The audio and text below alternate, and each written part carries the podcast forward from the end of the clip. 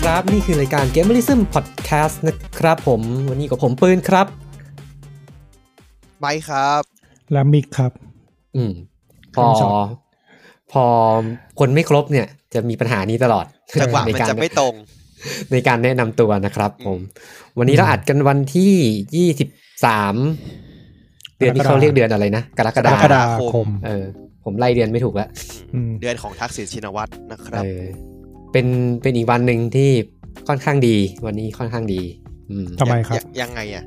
อ่ะวันนี้ ยัง มี ไงครับ วันนี้มีงานมีงานด้วยนะ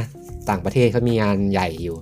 ยังไงอ่ะ งานแซนดิเอโกคอมิคอน อ่า SDCC อ่าเออ เออ วันนี้เนี่ยว่าลืม ช่วง ที่ไป สุด เช็คข่าวไงเนี่ย จริงๆมีมาสองวันแล้ว อ่ะ งาน แต่ มั วัน นจัด นี้มันคือ สี่ วัน วัน ที่ มั้ เขา ง จะประกาศไอ้นี่ไงประกาศพวก ใช่ใช่ คนเดียว ใช่ เออแต่ ใช่ วาเวลไม่มานี่มาเวลวันที่หลังใช่ไหม มาใช่ไหม ผมถ้าเข้าใจ มาแล้วเหรอ ถ้าผมจำไม่ผิดน่าจะมาพรุ่งนี้ป่ะ อ่า วันนี้มาของ เออ ดิสนีย์ก่อนดิสนีย์ ใช่ พลัส ใช่ ก่อน มัน มัน เหมือน มี เหมือน เหมือนมาเวลจะซื้อฮอลล์ใหญ่อะ แยกเล ซื้อย ไอ้ ใช่ เออ ซื้อฮอลล์ใหญ่ไว้ มีอะไรน่า ก็ สนใจไหมผมไม่ได้ อ่า ตามเลย ผมมี ก็ น่าสนใจอยู่ ประกาศต่างๆ ซีลงซีรีส์ อ่า อัน เป็ นี้ นแอ แต่ นิเมชัน แต่คือคุณคุณยังไม่ได้ดูรายละเอียดรายละเอียดใช่ไหม อ่า ห ผม รือดูว่ามัน ข่าว เอ้ยลืมันอมา อ่ะ มันเริ่มอย่าง ดี ตอนเนี้ยยัง ที่น่า ใช่ไหม ดูเว้ยพี่มันมีนี่เว้ย เออ ที่เป็นอ่าสไปเดอร์แมนฟรชแมนที่เป็นสไปเดอร์แมนยุคอ่าตอนที่เป็นแอนิเมชันที่เป็นตอนเรียนอ่ะ แล้วก็อ่าเอ็กซ์แมนตัวที่เป็นเอาตัวเก่ามาทำใหม่อ่ะที่เป็นตัว 90 อ่ะ เออ อืม ภาพออกมาอ่ะ แต่ ก็ วิ มา ธีใหญ่ผผสมม ดี ดู ด้วย ผมดูที่มันลีกมา แต่ไม่รู้ตรงไหมนะ เออ เอออะไรบ้าง อืมมีวาก a นดาไอแบ็คแพนเทอร์สองอะ อ่า อ่า มาดาฟอ น่า เว จะ อร์ ปล่อย น่าจะปล่อยตัวอย่างเออแล้วก็มีเดอะมิวแทนที่เป็น X-Men MCU อ่า เออแล้วก็ถ้าจำไม่ผิดน่าจะมีประกาศแคสของ Fantastic Four มั้งเออ เดี๋ยวคนพูดถึงเรื่องนั้นอ่ะรอไปก่อน อืม แต่อาจจะไม่มีก็ได้ เพราะมันก็ลีกมาแหละเออ แต่ที่ผมเห็นเนี่ยหนึ่งที่พี่ๆก็คือนี่อ่ะไอของไงนะเฮาส์ดากอนป่ะ เออ ของของเกิร์ฟโทรน สปินออฟเกมออฟทรอน อ่ะ แล้วก็ เอออั อันหนึ่งที่คนคนบ่นบ่นๆผมก็ยังบ่น Walking Dead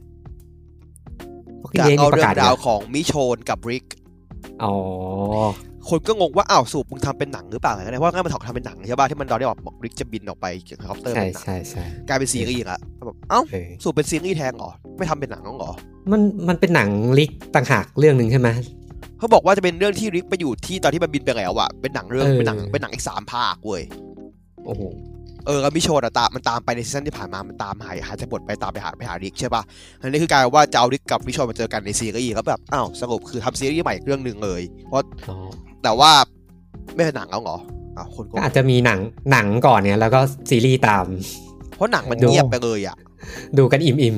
The Walking Dead นี่เราอยู่กับมัคนนจุก มาสิบ คนอ้วก สิบกแล้ว่าว ปีแล้วเหรอ สิบกว่าปี เออ แล้วพี่ สองพันสิบ เออ แม่งอยู่มานานมากนะ แม่งไม่ตายสักทีนึงอ่ะ แต่ช่วงหลั แต่ ง ว่า เขา ยั บ ง อก ขา ว่าย ดี ได้ ช่วงหลังเขาบอกว่าดีมากดีกว่าเดิม เออ เยอะ ช่ ช่ว ว ง งนี้ ช่วงช่วงหลังใกล้จบอ่ะ เห็นว่าช่วงหลังๆอ่ะคนคนก็เริ่มกลับมาชม อืม มันมีช่วงที่คนด่ากระจายเนี่ย ช่วงที่มัน ไม่ ยืด ไหว ยืดอืม ๆช่วงช่วงที่ตัวละครตายเยอะๆอะ อื มันจะด่า อืม ผมว่าช่วงที่หลังจากที่เกินตายอ่ะ คนเริ่มไม่ดูต่อ เฮ้ยสปอยโหสปอยเลย สปอย สปอยไป เฮียอะไร ประมาณ แม่งกี่จะไม่ สี่ ไม่ ห้า กี่ปี ปีละ แล้วเนี่ย ไม่ดูเรื่องของมึงแล้ว จริงๆ ผ ผม ม ก็ ก็ เลี่ยง อยากกลับ จริง ๆ ผมก็อยากกลับไปดูนะ ไม่ แต่ ไหว มันยาวเกินว่ะ อืม น่าจะดูคาไว้ประมาณซีซั่นสี่ เออ อืม พี่ พี่ยังไม่ถึงชวนต้าเบื่อเลยแม่ง โหเยอะเลยนะ เยอะเยอะๆอีกเยอะ เออ ถ้าจะดูอี ต้อกง เยอะ ต้องไปดูไอ้นี่ด้วยไหมเฟียเดอะวอล์กิ้งเดดด้วยไหม โอ้ช่างหัวแม่งเหรอเฟนบอกเนี้ยอ่ะปล่อยปล่อยไปเถอะ แต่ทั้งนี้ทั้งนั้นยังดู Stranger Things ไม่จบเลยครับ อ่ะ อืม อันเนี้ยเอาให้จบก่อน ดูไปสามตอน เอ เอ อ อ เอาให้จบก่อนอัน เออ นี้ ผมว่าสัปดาห์นี้น่าจะจบ นี่คุยกันเหมือนแบบทีสเลยนะว่า เรากำลังมีโปรเจกต์อะไรอยู่ อ๋อเปล่าไม่มีครับ ไม่มี คุยเฉยๆครับ เออ อ่ะ เป็นอย่างไร ครับ กันครับ ผมหนึ่งสัปดาห์ที่หายไป เออ อืม เปลี่ยนมา ก็ บ้างอ่ะอ่ะ ผมละกัน ผมอนอ่ะคุณก่อน ใร คุณก่อน อ่ะ คุณอ่ะคุณก่อน ผ อ่ะ มไม่ค่อยได้ทำอะไรเลยนะ อืม หลัก อืม ๆก็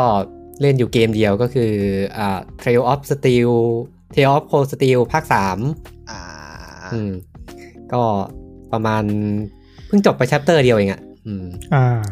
เกมมันมีอยู่ประมาณ5แชปเตอร์มั้ง เออ ไว้เดี๋ยวเล่นจบแล้วค่อยมาคุยอีกทีหนึ่ง อืม แต่ก็มีแวบไปดูอนิเมะเออไปดูอนิเมะเรื่องแต่เก่าแล้วเรื่องออกเขานาย อ่า คุณคุณว่ะ รู้จักรู้จักรู้จัก มันอยู่ในชุดไอเนี่ยไซแอดเวนเจอร์ซีรีส์อ่ะ อืมอืม เออ อ๋อโอเค ไซแอดเวนเจอร์ซีรีส์ก็มีที่คนรู้จักกันเยอะๆ ก็สไตล์เกต ไซเกต อ่า ใช่ ก็จะมีอีกสองเรื่องก็คือโรบอติกโนตกับเคออสเทสเออ อืม แต่ดังสุดน่าจะสไตล์เกตแหละ นั่นสไตล์เกตใช่ อืม อืมออกออกเขานายก็จริงๆ โครงเรื่องในการเล่าแม่งแบบเหมือนก๊อปสไตล์เกตมาเลยอะแบบเป๊ะเลยอะ อ่า เออ เป๊ะมากหลังจากตอนที่มันออกโรบอติกโนตแล้วคนเหมือน คนไม่ชอบ ง เหรออื ไม่ปังเท่าสไตล์เกตดีกว่าเออ อืมอืมอืม อืมผมว่ารู้สึกว่าสไตล์เกตมันเซต ผมว่ บาร์ไว้สูงไป สต อะ ล์เกตต้นฉบับมันดีมาอยู่แล้วอะตัวที่เป็นตัวเกมมันดีมามากอยู่แล้วไม่ใช่หรอ อืมอืมตัวอนิเมะ ยาก มัน ว่ะ มันก็เซตเซตบาร์ไว้สูงอะ อืม พอออกโรบอติกโนตมาคนมันก็คาดหวังไงแล้วก็ไม่เท่าแต่ส่วนตัวผมว่ามันก็สนุกนะโรบอติกโนตอะ อืมอืม อืมๆออกเขานายเหมือนเหมือนพยายามกลับมาเป็นสไตล์เกตที่เปลี่ยนธีมมาเป็นธีมแบบลึกลับแทน พล็อดเรื่องมันยังไงอ่ะ เกี่ยวกับเรื่องลึกลับเหรอ เออพล็อดคล้ายๆกันเลยพระเอก แบบเป็นบล็อกเกอร์ เป็นบล็อกเกอร์ชอบเรื่องลึกลับ แล้วก็แบบสไตล์บ้าๆบอๆเหมือนพระเอกไอ้สไตล์เกตอะ อ่า เออแล้วก็จะอยู่กับอ่าผู้หญิงคนหนึ่งเป็นตัวละครหญิงที่แบบก็เพี้ยนเพียนๆอยู่ด้วยกัน อืม อืม เออแล้ววันแล้ววันหนึ่งก็ไปพัวพันกับเหตุการณ์ฆาตกรรมบางอย่าง และเหตุการณ์ฆาตกรรมนี้ก็ไปไปเกี่ยวข้องกับทฤษฎีสมคบคิดอะไรแบบเนี้ย นี่พูดมานึกนึกว่าสไตล์เกตอันเนี้ย เออเหมือนกันเดะเลย ออ เล่ามาเล่ามาเล่าเล่าสไตล์เดียวกันเอออ อืมอืมอืม แต่เปลี่ยนธีมมาเป็นธีมเรื่องลึกลับแทน อืม เออ มันจะเล่า อืม ถึงไอ้พวกพิธีกรรมญี่ปุ่นน่ะอย่างไอ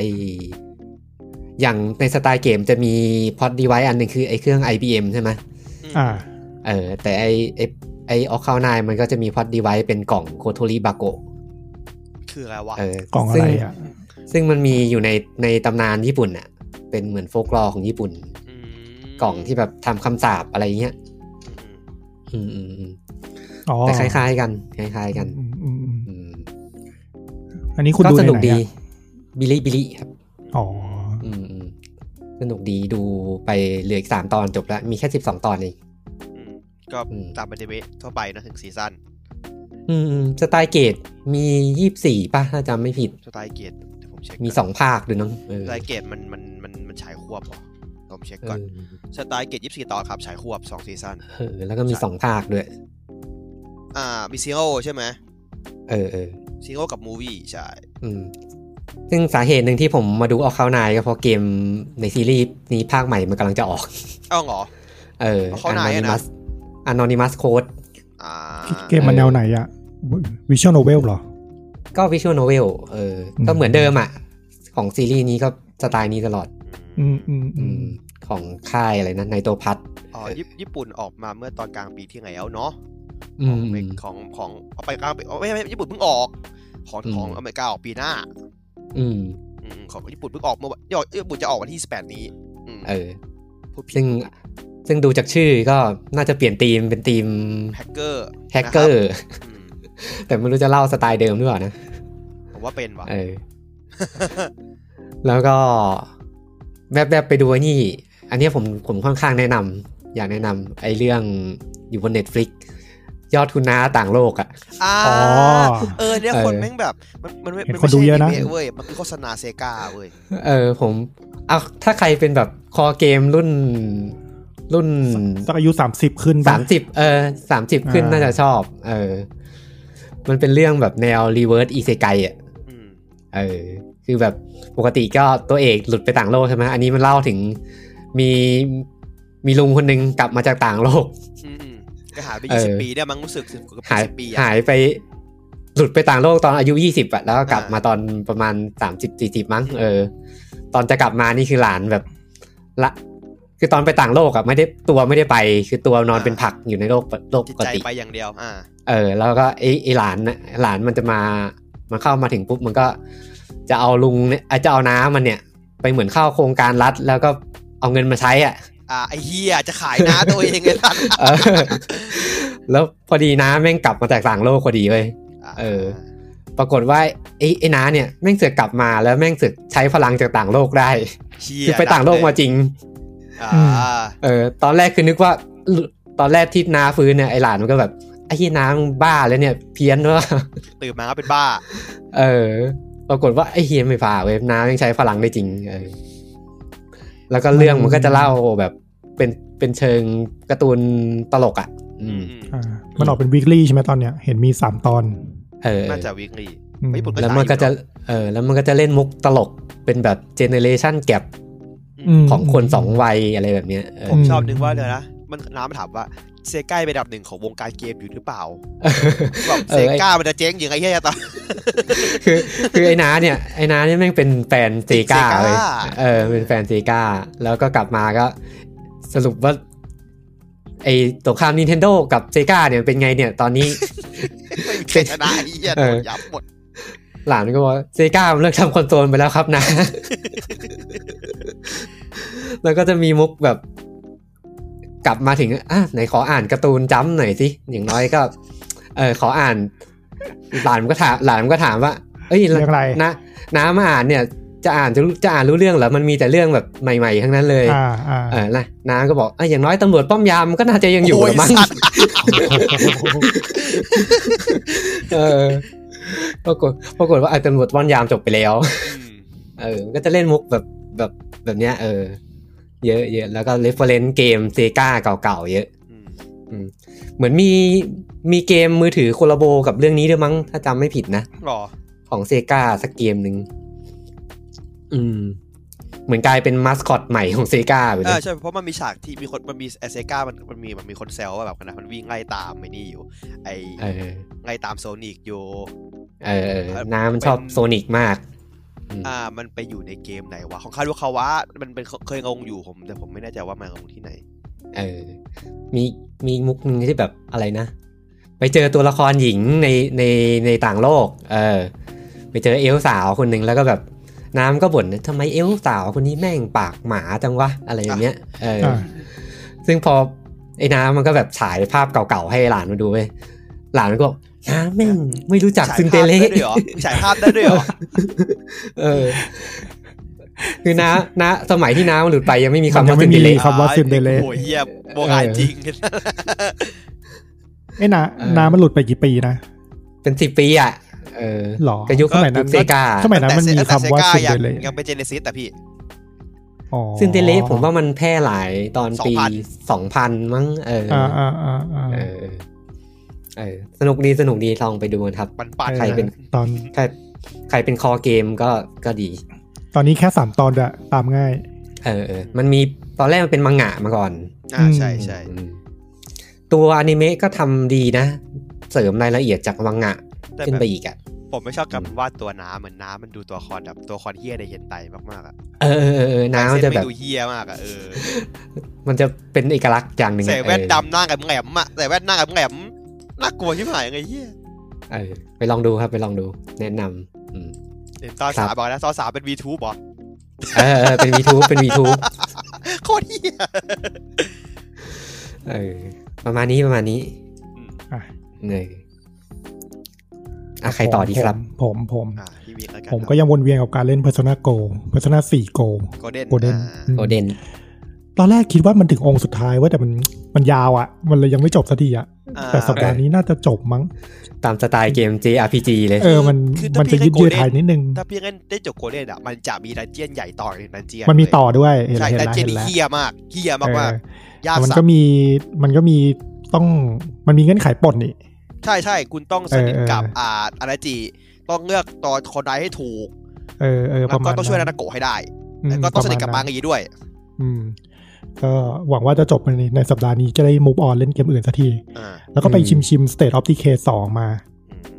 อืม พอดีได้ข่าวว่ามันจะมีอัปเดตใหม่ มันอัปเดตเรื่อยๆนะ ไปลองเล่น เออตอนเนี้ยมันถึงอัปเดต 29 จุด something อ่ะ เหมือน คนทำ เหมือนเป็น ไม่ท้อ ยี่ จริงๆ เป็นเป็น 29 ที่แพทบักอ่ะฟิกบัก อืม แล้วก็อัปเดต 30 เนี่ย เห็นว่ามันจะเป็นอัปเดตที่ยกเครื่องระบบพอสมควร อื ก็ ม เลย ก็เลยดีเลย์ตอนแรกมันจะมีกำหนดปล่อยเดือนเนี่ยสิ้นเดือนกรกฎาคม แต่คราวนี้เลื่อนละ เออ เลื่อนเพราะว่าเดฟยุ่งกับการบริจาคเลือด จัดงานบริจาคเลือด เอ้าเหรอ อืม เออ ตลกดี ถือว่าดี เออถือถือว่าดี ก็เหมือนพล็อตเรื่องมันเกี่ยวกับพวกแบบบัตรเพลกอะไรนี่ไงมันเกี่ยวกับเลือดเกี่ยวกับเลือด อ่า เดฟมันก็เลยอ่าจัดบริจาคเลือด ส ซะ เตตเลคื ย อเป็นเกี่ยวกับเลือดเหรอ สเต t ออฟดีเค ซอมบี้มันอะ ภาคสองมันมันมีมันมีอะไรนะ เมคานิกซอมบี้ติดเชื้อบัตรเพลก อ่า เออประมาณนั้น เดฟก็เลยจัดบริจาคเลือด น่าจะจัดทุกปีนะถ้า อืม ถ้าจะไม่ผิด แล้วก็ไปดู Stranger Things สามตอนและ เอออ ม ผมว่า โอ้โห แม่งดีว่ะ เออ คือ ผมรู้สึกว่ามันสนุกตั้งแต่ตอนแรกเลยอะ เออ มันมันไม่ปณีประนอมในการแบบปูเรื่องอะไรเลยอะเปิดมาก็อัดเลยอะตอนแรกอะ เออ แล้วก็รู้สึกว่าอ่าการอะไรเรียกว่าอะไรโปรดักชันอะดีอย่างกับหนังอย่างกับหนังใหญ่ อืม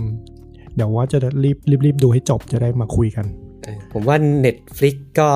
ต้องอัดโปรดักชันเรื่องนี้หนักๆแหละ เพราะว่าเรื่องอื่นก็ เรื่องอื่นค่อนข้าง ก็ไม่ค่อยมีแล้วอ่ะเออ เออ ก็เดี๋ยวจะมีอะไรนะ Kingdom แล้วมีอะไรอีกอะ คิงดอมผมไม่ได้ดู เออ แต่ ถ้า ใน flagship ก็ ถ้าแฟกชิปตอนนี้ก็ The Witcher วิเชอ อ่า ร์สามซีซั่นสามใช่ไหมแล้วก็เซนนิวิวทุย อืมอ๋อ อ๋ ใช่ คน ผม คนดูเยอะนะเว้ย Resident Evil อะทำไปเล่นไป ผมผมดู Resident Evil ไปครึ่งตอนด้วย ไปไง อื บ้าง ม ปิดไหม เออ ก็ ก็ยังบอกอะไรไม่ได้แต่ดูไปแล้วก็รู้สึกว่า อืม ผมควรจะใช้เวลาไปดู Stranger Things มากกว่า คือ คือผมได้ยินเคยหลายคนดีเฟนต์ด้วยผมก็ขำเว้ยผมไม่ได้จะว่านะผมบอกว่า เนี่ย อืม มันเป็นมันแบบไม่เห็นต้องดีมากเลยไม่ต้องเกี่ยวกับเปลี่ยนต้องเกี่ยวข้องกับเกมเลยนะแบบแล้วมึงจะใช้ชื่อ RE ทำเหี้ยอะไรอ่ะ เดี๋ยว เดี๋ยวคงดูให้จบแหละ หลังจาก Stranger Stranger Things แล้วเดี๋ยวจะมาบอกว่าเป็นยังไง โอ้โห มันก็น่าดูแหละ เนี่ยมีหน่วยการตายว่ะของมีหน่วยการตายว่ะ อืม ก็ จริง ผมก็ไม่รู้ ๆจริง ว่า ๆ เราเป็นรายการเกมนะ เราควรจะดูแล้วก็มารีวิว เออ คือเราเราเราอยากจะดูอะไรที่มันดีๆไงพี่ ไม่นะ ผม ผมว่ามันกี่ตอนอะมันไม่กี่ตอนอะก็คิดซะว่าเสียเวลาไปสักหกเจ็ดชั่วโมง โอ้เยอะ ถ้า เหมือนไม่ดี กัน ก็ นะ ลืมลืมๆ กา ไป รพาครึ่งตัวเลยนะ เออ ประมาณนั้น ประมาณนั้น นอกนั้นก็ไม่ได้ทำอะไรละ มีตอนวันเนี้ยผมขอเช็คหน่อยสิ ผมว่าน่าจะ น่าจะไม่ถึงแปดอะ แปดว่ะแปดเป๊ะเลยว่ะ อ๋อแปดเหรอ ไปเลยแปดชั่วโมง เออ ไป เฮ้ยแต่ ครับ แต่แต่มันเปิดมาตอนแรกครึ่งตอนแรกอะถือว่าโอเคนะทรงทรงเหมือนจะดีนะ อืม แต่ผม อ๋อ เหมือนจะ ผมมีใบแอดนิดนึงไงว่าแบบมีคนบ่นเยอะก็เลยเออผมว่าไปผมดู Stranger Things ดีกว่า อย่างน้อยรับประกันว่าน่าจะชอบ เออ อืมอืม เหมือน แล้วเดี๋ยว เดี๋ยวใครได้ดู โอบิวัน อืม เฮ้ยแต่โอบิวันมันก็มีอะไรดีๆ คือโอบิวันในแต่ละตอนอะมันมีทั้งส่วนที่ดีและส่วนที่ไม่ดีเว้ย เออ แต่ผมไม่รู้ว่าไอ้ Resident Evil อะมันมีส่วนที่ดีในแต่ละตอนหรือเปล่า อืม เออ น่าจะเป็น อ่ะประมาณ อี นั้น เฮียที่มันใส่มา อ่ะประมาณนั้นอ่ะไม้ครับไม้ไป ผม ทำอะไรมั่ง ช่วงนี้อ่าวนเวียนอยู่กับทางฝั่งโทคุญี่ปุ่นซะเยอะ ม เพราะว่าผมอ่าเพิ่งดูนี่ไปหนังของเซนไตปีที่แล้วอะที่เป็น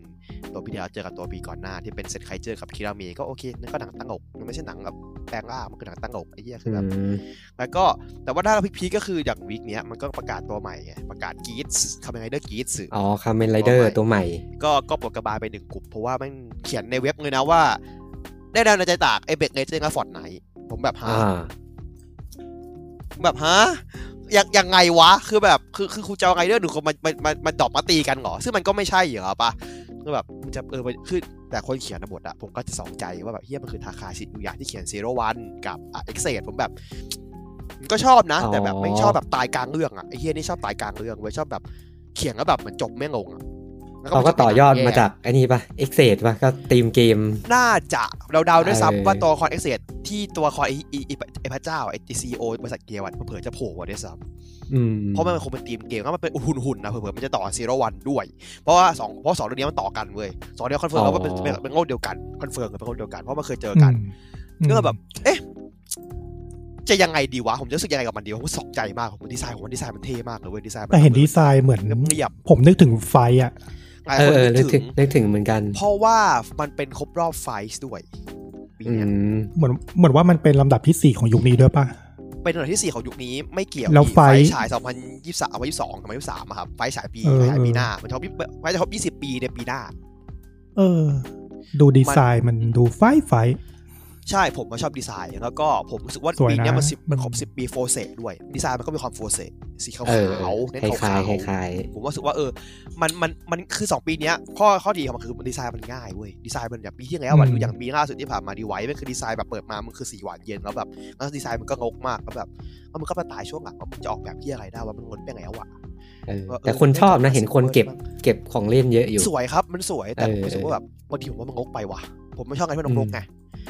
คือแบบสงสารคนใส่ชุดอะแบบมึงเดินลำบากปะวะ เออ เข้าใจปะแบบเออเออปีนี้มันก็เลยว่าปีนี้มันพอมันน่าจะเล่นทีมไรเดอร์เยอะเลยต้องลดชุดเงื่อนเงื่อนแบบความแบบออกแบบแบบชุดให้มันง่ายๆขึ้นเนี่ยเออโอเคก็ลองดูเผื่อมันอาจจะอาจจะสนุกก็ไม่เป็นไรก็ไม่เป็นไรแต่ว่า ก็ก็ข่าวใหญ่อยู่เนาะแล้วก็อีกข่าวหนึ่งที่แบบวันนี้ผมแบบทุกคนแม่งเกาหัววงการมวยปั้มไอ้เฮียวิลแมนแม่งประกาศในไทยเว้ย มันคืออะไรนะ เอ็ก ไอ้ เตอร์ นี่คือคน เมนไง มวยปั้ม คนดังเหโอรอ ของแบบอี อ๋อ อะ อ๋อเออจำได้แล้ว เออเออรู้แล้วเออ ทุกคือคือมันมีมันมีปัญหาว่า อ่า แกโดนแฉว่าแกจ่ายเงินปิดปากให้ผู้หญิงแบบเหมือนแบบเป็นชู้เล่นชู้กันหนังใส่เงินปิดปาก อ๋อ สี่คนประมาณประมาณกี่ล้านดอลไม่รู้อะซึ่งแบบเงินบริษัทจ่ายไง ที่เขาบอกมาคือเงินบริษัทนะแบบว่าอ่ะตอนนี้คือโดนเงยเทงเลย แกเลยรีไทายก็ให้ลูก ให้ลูกสาวตัวเองขึ้นมาคุมซีโอก็ให้ลูกเขยตัวเองมาคุมเรื่องอ่าดูแลไว้ปั๊ม อืม ก็ก็ก็ทุกคนก็ช็อกแต่ว่าก็แบบผมไม่ได้พูดกับผมว่าไม่ได้ช็อกเพราะว่า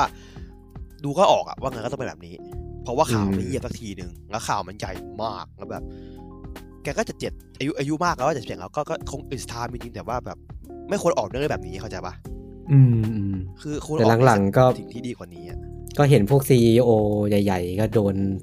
ข้อหา ค แบบ ดีแบบนี้นะ แบบนี้เยอะอยู่ เลยอ่ะ เออเออไอ้นี่ไงวอร์เนอร์ไง อ่าวายสตีนใช่ไหม เออ เออ วายสตี อัน น นั้นก็ดัง หนักสัตว์เลย หนัก เขา เลย เดาว่าพวกเนี้ยมันแก๊งเดียวกันเว้ยพี่ หรอ ก็ก็มันก็คนรวย ก็ ว่าใน เออ แต่ก็ ในระล แต่ก็ไม่แน่ เออเออก็ก มั ลุ่ น ม ก็ ค เชื่อน ม รวต่อยมัน อ่ะ ก็มันก็แบบเรเลชันกันอยู่แล้วเพราะว่าเพราะว่าอย่าง อืม อย่างอย่างวินซ์แมนสนิทกับทรัมป์แล้วทรัมป์อะมาก เออเออ มันเคยปีหนึงที่ทรัมป์มามามามีบทในในเว็บในในในงานแกงเลยอย่างเงี้ย ก็ก็นั่นแหละ อืม แล้วก็มันมีข่าวไงกว่าช่วงนี้ที่ผมนั่งอ่านอ่านๆเดี๋ยวผม มันมีนี่เว้ยไอไอนั่งผมนั่งด่าคือไอเนี่ยไอเนี่ยไอไอเพอร์ซนาห้าของเราย่ออะ อ๋อ ที่แบบเพย์ห้าแม่งต้องซื้อใหม่อะ อ๋อ แต่ผมไม่ทำอะไรมากไงช่วงนี้ผมแบบนั่งนั่งเน้นเน้นอ่านข่าวเป็นหลักเพราะว่าช่วงนี้งานเยอะอีกแล้ว อืมอืมอืม อะไรเงี้ยก็เลย เข้า เน้น ใจได้ อ่านอ่านข่าวเป็นหลักเลยไม่ค่อยมีอะไรพูดมากก็ก็ประมาณนี้ผมก็มีแค่นี้แหละครับ เออ อืม มีผมดูเกมอุ่นเครื่องด้วยแมนยู อ่า อ๋อเตะเตะวันนี้ป่ะ วันที่เราอัดนี่เลยป่ะ จบยัง เออ จบแล้วจบแล้ว เสมอ อ๋อ สองสอง ก็เตะใครอะครับผม แอตตันวิลล่าครับ โอ้เจอสอง อ๋อ แอตตันอ๋อคงไม่รีบคงชิว ชิวชิวชิวชิวๆอุ่นเครื่องสนุก ๆห ส รือ นุ ไม่ ก ก็ พรุ่ง เตะกับลิเวอร์พูล พรุ่งนี้เช้า พอใจครับ เชลซีกับอาร์เซนอลมั้ง เอออาทิตย์หน้าก็คอมมูนิตี้ชิวแล้วป่ะ อาทิตย์หน้าเหรอสามสิบอ่ะ หรอที่หน้า สัปดาห์หน้าแล้วเหรอ น่าจะ เออ ใช่ ว่ะ นะ เออว่ะเสาร์หน้าแล้วนี่ว่ะ เออ เออไวว่ะดีดีดีใกล้มีบอลดูแล้วโหเหงาจัดเลยอะ เออ ช่วงบอล นี้ ปิดฤดูกาล ช่วงนี้ตามข่าว ข่าวไม่ค่อยมันเนี่ยตามข่าวบอล อื มีแต่คนซื้อ ทำไม ขาย ค ปะ รับ ก็มีแต่ข่าวเรืออะเออ อืม สี่สิบแปดชั่วโมง โอ้โห ผมเลิกหวัผมเลิกหวังเลยเนี่ยหวังตรง เออ เออมันมัน เออ จะปิดมันจะปิดการซื้อขายกันใช่ป่ะตอนนี้ สิง ยังยั หาง ยัง สามเอ๊ะ จนจน สาม เปิดฤดูกาลมันก็ยังเปิดอยู่ กลาง นะ เลยเหรอ สามเอ็ดสิงหาป่ะส่วนใหญ่ เออ ถ้าจำ ไม่ ไม่ ได้ ผิด หมายถึงว่ามัน เอ จะ อ ปิดปิดก่อนเออบูดูการ ไม่ไม่ตามปกติมันจะเปิดต่ออีกนิดนึง อืม ปกปกติจะสามสิบเอ็ดสิงหาคือปิดตลาด อ่า เออ แต่ แต่ ปีนี้บอลบอลเปิดฤดูกาลเร็วเพราะว่าเดี๋ยวบอลโลกเตะปลายปี อ่า อืม เดี๋ยวชนกันเนาะ อือหือรายการเรานี่ครบครบรถจริง โอ้โห ๆ มีทุกอย่าง ทุกอย่าง เออ เออ จริง นะครับอ๋อผมลืมเล่าไปผมเพิ่งเล่นมาเมื่อกี้เลย ว่ามา ไอ อะไรครับ เดโม SD Gundam Battle อ๋ออ Alliance อ่า หรือว่าเล่น ภาษาไทยภาษาญี่ เก ปุ่ มน้องแมว เล่นไทยเดี๋ยวอังกิน ไม่ได้เล่นไม่ได้เล่น เล่นไทยเล่นไทยเออ เอสี่เหรอครับ อ่าเล่นใน Nintendo Switch อ๋อเหรอคือคือเดโมมีคอนโซล มีแต่ใน แต่ ค ไม่ อนโซล ไม่มี PC อย่างเดียว พีซี เออเออ PS4 ผมให้เพื่อนยืมไปเล่นแล้ว ผมก็เลยมาเล่นบน Nintendo Switch เออ ม ดีดีกว่าที่คิด อืม ผมคาดหวังไว้ค่อนข้างต่ำนะ แต่ว่าพอเล่นไปก็เออดีว่ะ สนุกดี อ๋อคุณ ระบบ คุณเล่นคุณเล่นในสวิตสนุกด้วยเหรอ อืม มันนะ เพอร์เพอร์ฟอร์มมันโอเคป่ะ ผมเล่นเอาเอารู้ระบบอย่างเดียวอ่ะ อ๋อ เออ ตอนแรกผมนึกว่าระบบสู้มันจะเป็นแบบเหมือนกันดั้มเบเกอร์ที่แบบไม่ค่อยมีอะไรอ่ะ อ่า เออแต่เออแต่เล่นไประบบสู้ค่อนข้าง ค่อนข้างลึกพอสมควร เออ อืมอืม มีนอกจากฟันแล้วมันจะมีแบบหลบหลบให้ตรงจังหวะ กันให้ตรงจังหวะ มีแพรรี่อ่ะ คือมันเป็นมันเป็นเดวิลเมคาย เออ คล้ายๆเดวิลเมคายแล้วก็แบบ มึงเป็นในคาแรคเตอร์ชั่นไปละ มีมีวิธีการทำคอมโบให้ยาวที่ค่อนข้างแอดวานซ์เออ มี cancel anim- animation ไหม โอ้มี ไม่ อยู่ แน่ ล้ว ใจนะ ผว่ น่าจะมี ต้องน่าเป็จะมี ท่าพุ่งได้อะ ต้องมีท่าพุ่งอะ มันจะมี อืม ไอ้ที่เหมือนเป็นระบบเกมต่อสู้อ่ะที่ที่เป็น recovery อ่ะ อืม เอออ ม เราโดนโจมตีแล้วกด recovery เออแต่เออจังหวะคันเซิลแอนิเมชันนั่นแหละนั่นแหละคันเซิลแอนิเมชันพี่ แล้วก็แล้วก็แล้วก็คอมโบต่อเลยก็สนุกดี อืมนั่นแหละ cancel คิดว่าเล่นเล่นไปเรื่อยๆ น่าจะน่าจะหลากหลายขึ้น อ่ะ อืม จัดไหมครับ น่าจะจัดน่าจะจัด อ่ะ อ่า โอเค แต่ราคาเต็มใช่ไหมเกมราคาโหดเหมือนเดิมใช่ไหมเกม พันสี่ บัได พั นะ น ว้าว สี่ พันสี่เองเหรอไม่ได้พันเก้าเหรอ เออ โอ้ มันมีชุดมันมีชุดแพงด้วย แต่ผมน่าจะจัดชุดเพลงเพราะ ชุด อยากได้ แพ เพลง คือมีเพลง เนี่ย ปะเอ เนี่ยเนี่ย อ ผมอ แม่ ยาก ง ได้เพ ป้า ล ย ง ยาเฮียชุดแพงมันมีเพลง เออเพราะชุดแพงเพราะชุดแพงมันจะได้เพลงของเพลงเวลาเราใช้ท่าไม้ตาย เออ อืม เป็นเพลงที่แบบมีมีเสียงร้องอ่ะ มีเนื้อร้อง เออ อ่า ถ้าคนไม่ไม่จ่ายแพงก็จะได้เพลง คือ ที่มีที่เป็นคาราโอเกะ ต้องอธิบายเนาะเกม เพลงมิ บัน ดิ ไดนัมโคเนาะคือก็จะอย่างเงี้ยถ้าเป็นเกมที่แบบไงเส้นอะของของค่ายตัวเองอะบางอาแบบตัวละความแม่งแบบถ้าไม่ตายหรือใช้แอปถ้าถ้าแบบถ้าอ้างพิเศษอะมันจะเป็นเพลงของเรื่องเรื่องนั้นอะโผล่มาตลอดเลย อืม เกมไรเดอร์มีประจำเลยเกมไรเดอร์แม่งขายสามพันด้วยเพราะเพลงก็สิทธิ์ เออ เยอะ แปลงร่างทีปุ๊บแม่งเพลงมาแล้วแล้วแม่งก็บนอยู่นาทีครึ่งอะคือ เออ ทำเพลงเต็มมาให้กูไม่ได้หรอ ขายขายขายโอตาคุ เออก็แบบก็ดีใจนะแต่แบบเออพอมาเล่นธรรมดาก็แบบไม่อินแล้วอะ อืมไม่ได้แล้วอ่ะ ต้องมี มัน เพลงอะเออ มันเราเรากลับไปไม่ได้แล้ว ต้องมีเพลงจริงอะเออ อืมหลวมตัวไปแล้วนะครับ อ่ะ เอ้ย ไอเพลงมันมันไม่เห็นบอกเลยว่าให้เพลง ให้ให้ BGM คลาสสิกอะไร พรีเมียมซาวพรีเมียมซาว พรีเมียมสาวเออพรีเมียมสาว ไม่ชอบตั้งชื่อพรีเมียมซาวด์ อืม Premium Edition Bonus เนี่ย Command Gundam Unit Premium Edition Bonus เออมันไม่ได้มีเขียนนะพี่ ไม่รู้ เออเนี่ยพอ เอาเนี่ยพทำไ รีเมียมซาวด์ ผ สาม อ่น พันสามพันสี่ เออเย็ดเค ตัวสามพันสี่พรีเมียม เย็ดเข้ ซาวด์ผมบอกมาสามพันกว่า เดี๋ยวนะ พรีเมียมซาวด์สามพันกว่าตังค์ออด ผมนึกว่าสองพันได้แล้วไอ้เหี้ยสามพันเลย สา เหร ม อ พัน ไม่ไม่สามพันผมบอกว่าพรีเมียมซาวด์สามพันตังค์ออดพวกเนี้ย โอ้โห เกมไรเดอร์สามสี่ชั่วสี่ โอ เจ็ด เค ชั่วโมงมันยังพรีเมียมสามพันเลย โอเค กูเล่นเป็นเพลงมีดีก็ได้ ไม่แต่ว่าพี่ต้องบอกว่ามันมันมีมันมีเซียนพาร์ทมาให้ด้วยนะมันได้ทุกอย่างครบเลยไง ได้ซีซันพาร์ทด้วยไงเอ ได้ทุกอย่าง อ ครบเลย คิดว่าซื้อซีซันพาร์ทแล้วกัน อืม เออ อ่าโอเคโอเค แต่เกมพวกนี้ต้องมีเพลงเมื่อวานไม่ได้มีไม่ได้ สาม มา พันเลยเหรอวะ ซูเปอร์โรบอท โอ้ ผ โห มยังกัดฟันซื้อมาเลย กันใจเออกันใจ สามพันเลยเหรอวะ กึบอึบเดียวอึบเดียวกด กัน ไป พาสองตัว หลายอึบนะสามพันเนี่ย อืม อ่ะไปครับ กันพาสองตัวอืม จัดไปนะครับ เอออ่ะ เรามาพูดถึงเนื้อหาของวันนี้กันดีกว่านะครับ ก็วันนี้ก็กลับมากับเกมเมอริซึมฟีเจอร์นะครับผม เย้ เออ ครั้งที่แล้วฟีเจอร์เราเรื่องอะไรวะอ่า ก็ไม่ใช่เมกเหรอ เมกไม่ใช่ฟีเจอร์เหรอ เมกเป็นทอล์ก นินิฮงฟาวคอม ในห้องฟอร์คอม เออ ทางในห้องฟอร์คอม เราก็กลับมาที่เกม RPG หรือเปล่าวะ มัน สองเกมอ่ะ RPG อยู่นะ มันคือสองเกมสองแนวอ่ะ ผม ผมไม่อยากพูดว่าผมจะเอาไฟนอลสิบสี่มาขายอีกรอบ ก็ตอนนี้นะ14 มีเซลล์อยู่นะครับ เออ ใน PC ใครสนใจก็ Square Enix Store นะครับผม อ่ะ คิดว่า ขาย EP เลย EP นี้เป็น EP ที่ผมเกรินเกรินๆไว้ในตอน Talk Final 14 แล้วกัน เออ ครับ แล้วก็เป็นเหมือนสปินออฟมา เออ เพราะเรื่องยังไม่ได้เขียนนะครับผมเขียนไม่จบ ซึ่ง ขอโทษ ด้วยความที่ผมไม่อยากให้มันอ้างอิงกับ Final 14 นะครับ เพราะฉะนั้น อืม ผมจะอ้างอิงเป็น Final 16 แทน อ่ะ อ่ะ เอา ดีครับ โอเค โอเค ก็ก็ ได้ไหม บางอีกันไป ได้ เรียก ได้ บาง ดี อีกัน ดี ไป ดี อ่ะอันนี้นี่คือแถแบบสุดๆ แล้วเออ อ่ะก็ฟีเจอร์ที่เราจะมาคุยกันในวันนี้นะครับ ก็เป็นเรื่องราวของคุณโยชิพีนะครับ หรือนาโอกิโยชิดะนั่นเองนะครับ เออซึ่งอ่าจริงๆก็ถือว่ารีเลทนะ กับ กับเรเลเวนกับอ่าเหตุการณ์ในในช่วงเดือนสองเดือนที่ผ่านมาเนาะ ครับ ก็ที่ไฟนอล16อ่ะมีการประกาศเกี่ยวกับอ่าวันวางจำหน่ายแล้วก็เผยอ่ารายละเอียดของเกมมานะครับเอออ อืม ซึ่งรายละเอียดของเกมที่เผยมาเนี่ยก็เรียกได้ว่าอันนี้ไหมสร้างท็อปิกการสนทนาขึ้นมา อืม อ่า อืม เออซึ่งท็อปิกที่หลักๆเนี่ย ฮอตฮิต ผม อ่า เออที่ฮอตฮิตเนี่ยผมว่าน่าจะมีอยู่ 2 ประเด็น อ่า อ่าอย่างแรกก็คือเรื่องของการตัดสินใจว่าเกมในภาค 16 เนี่ยอ่าจะไม่ใช่เกม Open World ครับ อ่ากับอีกประเด็นหนึ่งก็คือ เรื่องของการเปลี่ยนรูปแบบการเล่น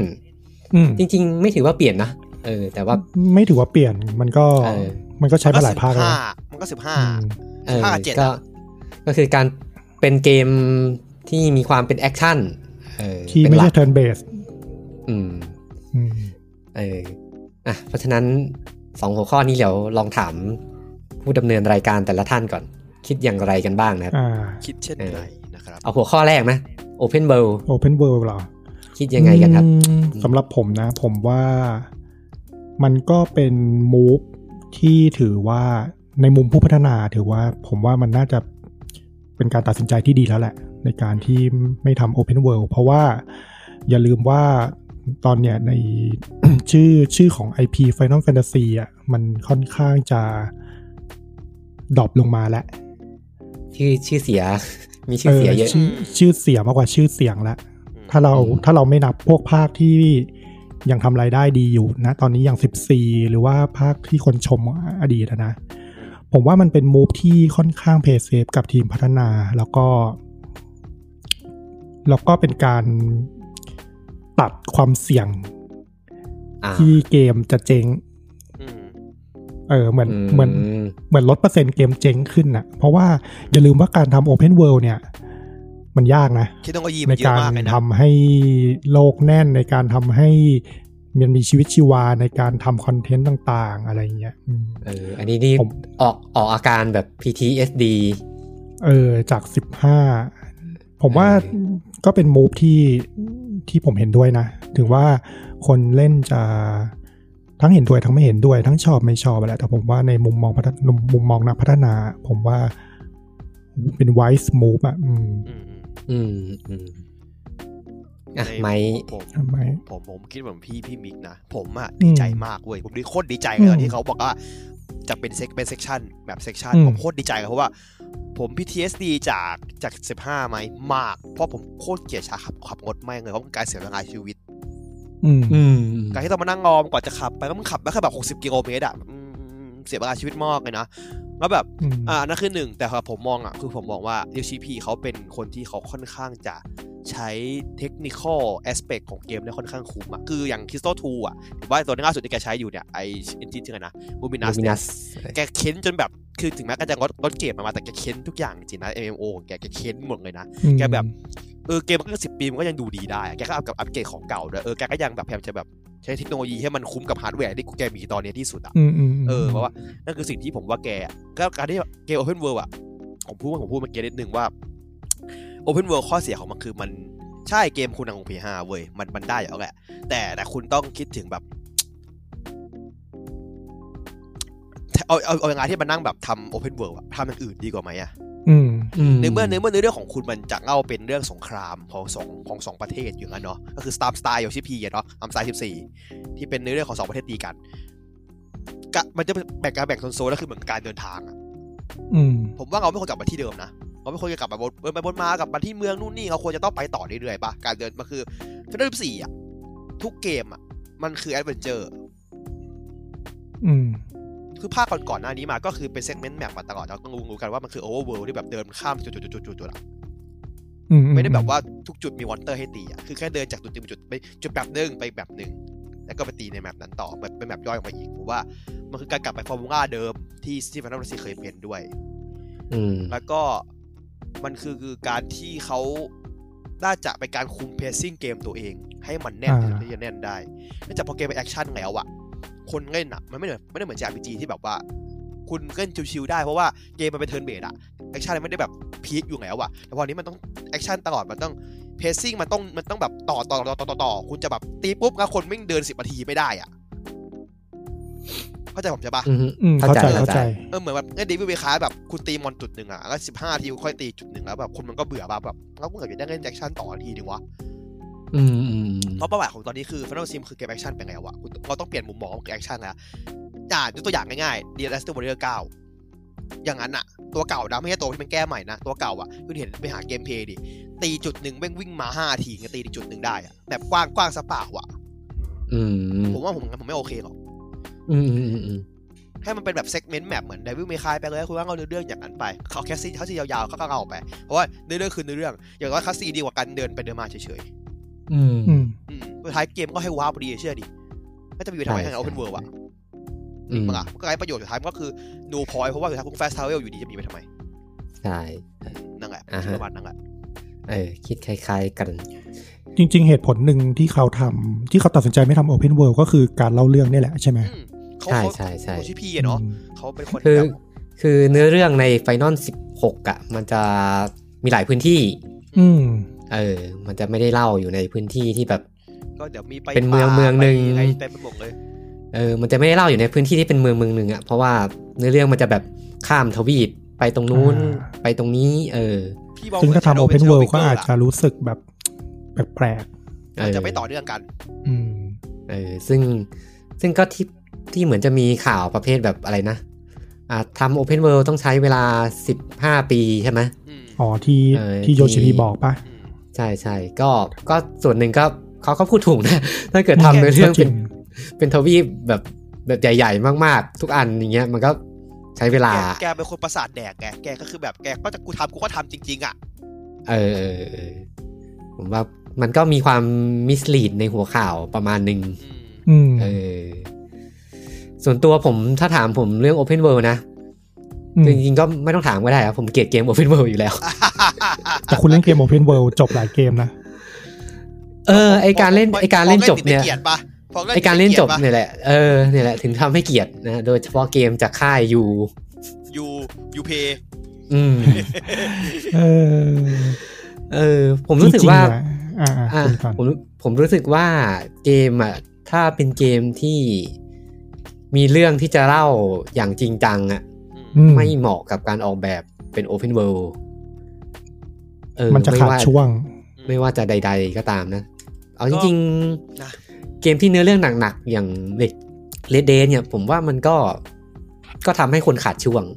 อ่า ใช่เพราะคน ไป ไม่ชอบ ทำนู่น ไอ้ ทำนี่ เออ เออ ทั้งๆที่ตัวเนื้อเรื่องหลักมันอะดีแบบดีมาก เข้มข้นเลยอ่ะ เออ มันก็เลยทำให้ ยกตัว แบ อบ งได้ปะยกตัวอย่าง อืม ปะ ได้ ยากุซ่า อืม ยากุซ่าจริงกับเกมมันเกมเกมเป็นแบบเป็นเซนบ็อกใช่ปะหนึ่งแมป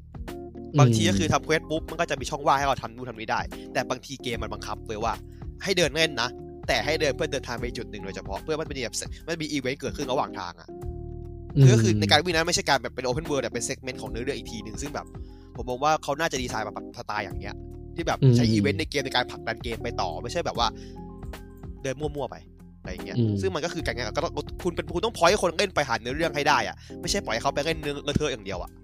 อืมอืม คุณต้องสร้างความกันนะเขาเรียกว่าความเออร์เจนซี่ของมันว่าเฮ้ยเนื้อเรื่องมันสำคัญนะเว้ยไม่ใช่ว่าคุณจะปล่อยแบบเอ้ยปล่อยเดี๋ยวแม่งตีกันอยู่ยิงกันจะตายหาเอาไม่น่าตกปลาก็ไม่ใช่ปะ เออ ก็เหมือนไฟนอลสิบห้าไงที่แบบ เออ อาณาจักรจะล่มสลายแล้ว น่าตกปลา จะใส่ไปนั่งตกปลา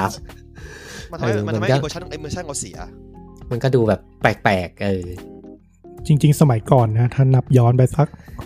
ห้าหกปีเนี่ย ผมจะชอบเล่นเกม Open World มากเลยนะ ผมรู้สึกว่ามันคุ้มมันเล่นได้นาน เออชั่วโมงเยอะ เออ แต่ อืม ถามว่า คอนเท แต่ นต์ พอ อะไรบ้าง เรามาคิดตอนเนี่ย มันสนุกไหม ก็อาจจะสนุกในบางเกม แต่บางเกมก็นานไปก็ไม่สนุกอะ่ะ อืม อืม หลังๆ บางทีผมอยากเล่นเกมสั้นๆ ด้วยซ้ำเล่นให้จบๆไป ผมรู้สึ เว ก ลา ว่า น้อยเออ ตั้งแต่ปีสองพันสิบเป็นต้นมามันจะมี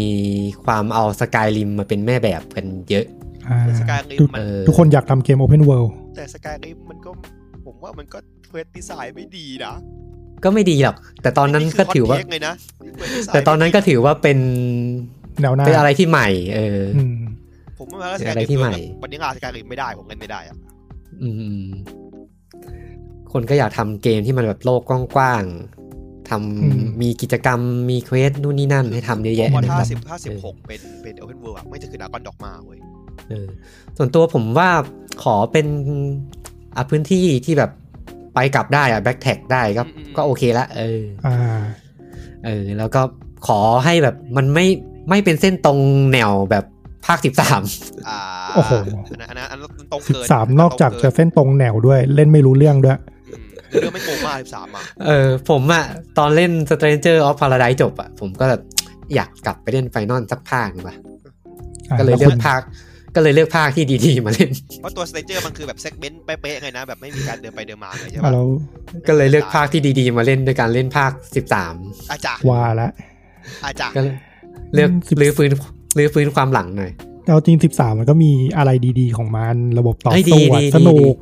เออ สิบ จริง ๆ ระบบต่อสู้สนุก ผมว่า สิบ เกม สาม เอาบอกว่าต้องแบตออกเว้ย อืม13 เนี่ย แบบนั้น เชื่อไหมว่าตอนเนี้ยภาพไม่ยังสวยอยู่เลย เฮ้ย สวย เล่นใน สวย ผมว่าในผมว่าในเกมพาร์ตอะเชี่ยแบบโอ้โหมึงนี่คือเกมเพสเอ็กบ็อกจริงสองศูนย์จริงเหรอวะ เออ ฟันฟันสิบสามนี่ผมไม่ชอบที่มันตัดสลับเนื้อเรื่องสลับตัวละคร ไปๆไปมา มา ๆ เออกว่ากว่าจะได้รวมกลุ่มกันโอ้โหท้ายเกมเลย อืมอืมอืม ก็นะเขาวางไว้เป็นภาคสามเป็นไตรภาคเนาะ อืม เออ อ่ะแล้ว แต่ แล้วเรื่อง แต่มันตรงตรงแนวเลยนะ เออ ตรงแนวเอ้ย ตรง มี แบบเกมแอคชั่นเลยอะ แบบแม่งเดินแบบ เออ มีแค่แบบเดียวที่กว้างๆคือแบบไอ้ล่าเต่าอะ ก็คือตอน ใช่ ท้าย ใช่ เกมแล้ว เออ อันนั้น แบ อะ บหัวโด แมป โอ้แมปแม่งแบบอืม แบบแกรนเพาส์ อืม เอ เอ อ อ นั่นคือท้ายเกมแบบจะจบแล้วอ่ะ ม ก็ให้ เออ ออกมาแกนเพาแล้วเรื่องเรื่องแบบเปลี่ยนระบบจากอะไรนะ จากระบบเดิมๆเป็นเรียลไทม์นี่คิดยังไงกัน อะไรนะ เมื่อกี้ผมหลุดไปแป๊บหนึ่ง เปลี่ยนจากเป็นจาก อ่ะ ที่เป็นแอคชั่นเป็นเดียว เปลี่ยนจากแบบ ไอ้ แอคชั่น เป็เดียวทาง เออเป็นเทิร์นเบสอะไรเงี้ยเปลี่ยนเป็นเรียลไทม์นี่นี่คิดยังไงกันชอบไหม เอาเอาใครก่อน อ่ะคุณเลยอ่ะ อ่า ส่วนตัวผม ครึ่งครึ่ง อืม เออ ผมมีทั้งความไม่ชอบแล้วก็รับได้ดีกว่าเออ แต่เอ็นไปทาง ผมไม่ไม่เชิงว่าผมจะอยากได้เทิร์นเบดอะแต่ผมรู้สึกว่า ถ้า Final Fantasy อยากจะกลับมาสู่เส้นทางของ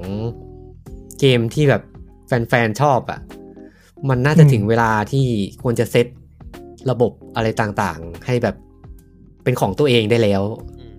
อืม เออ แต่มันก็จะขัดกับการเป็นไฟนอลไฟนอลแฟนตาซีที่แบบในทุกภาคอาจจะชอบคิดอะไรใหม่ๆ ทุกภาคอ่ะ อืมอืม อืมผมผมว่ามีความกังวลอย่างหนึ่งกับการเปลี่ยนไปเป็นแอคชั่นในภาคนี้ เพราะว่ากลัวมันจะแบบอื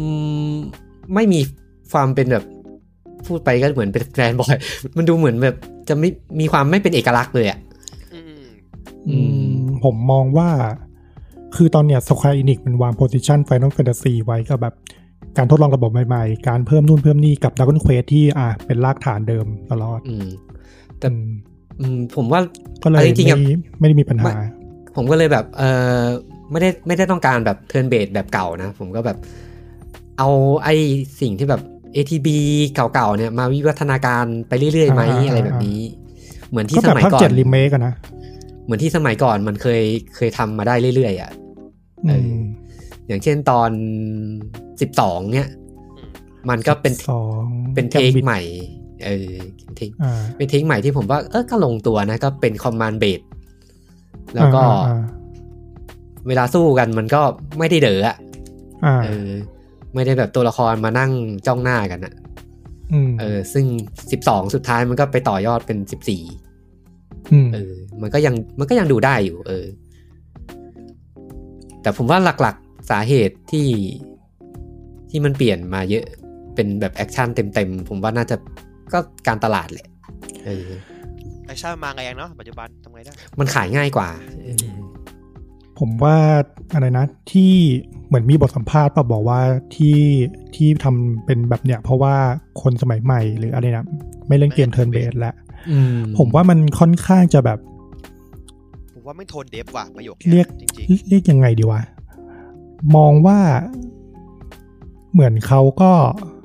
หาข้อแก้ตัว เอางี้ดีกว่า ๆเขาต้องการจะดึงคนใหม่ๆเลยที่ไม่ได้ใช้ภาษีมาก่อนเลยอ่ะ ผมผมว่าถ้ามันจะทำจริงๆอ่ะมันทำได้เว้ยโดยการแบบอ่ะปรับนู่น ปรับนู่นปรับนี้ให้โมเดิร์นอ่ะมันได้ เกมอื่น ผม ที่ทำเป็นเทิร์นเบ e หรือว่าเป็นโมเดิร์นเทิร์นเบ e ที่แบบอ่ะอะไรก็ว่าไปเนี่ย มันมันก็ออกมาแล้วมันก็ทำได้อะ อืม แต่สุดท้าย ผม ผมว่ามันก็อยู่ที่ดีไซน์ชอย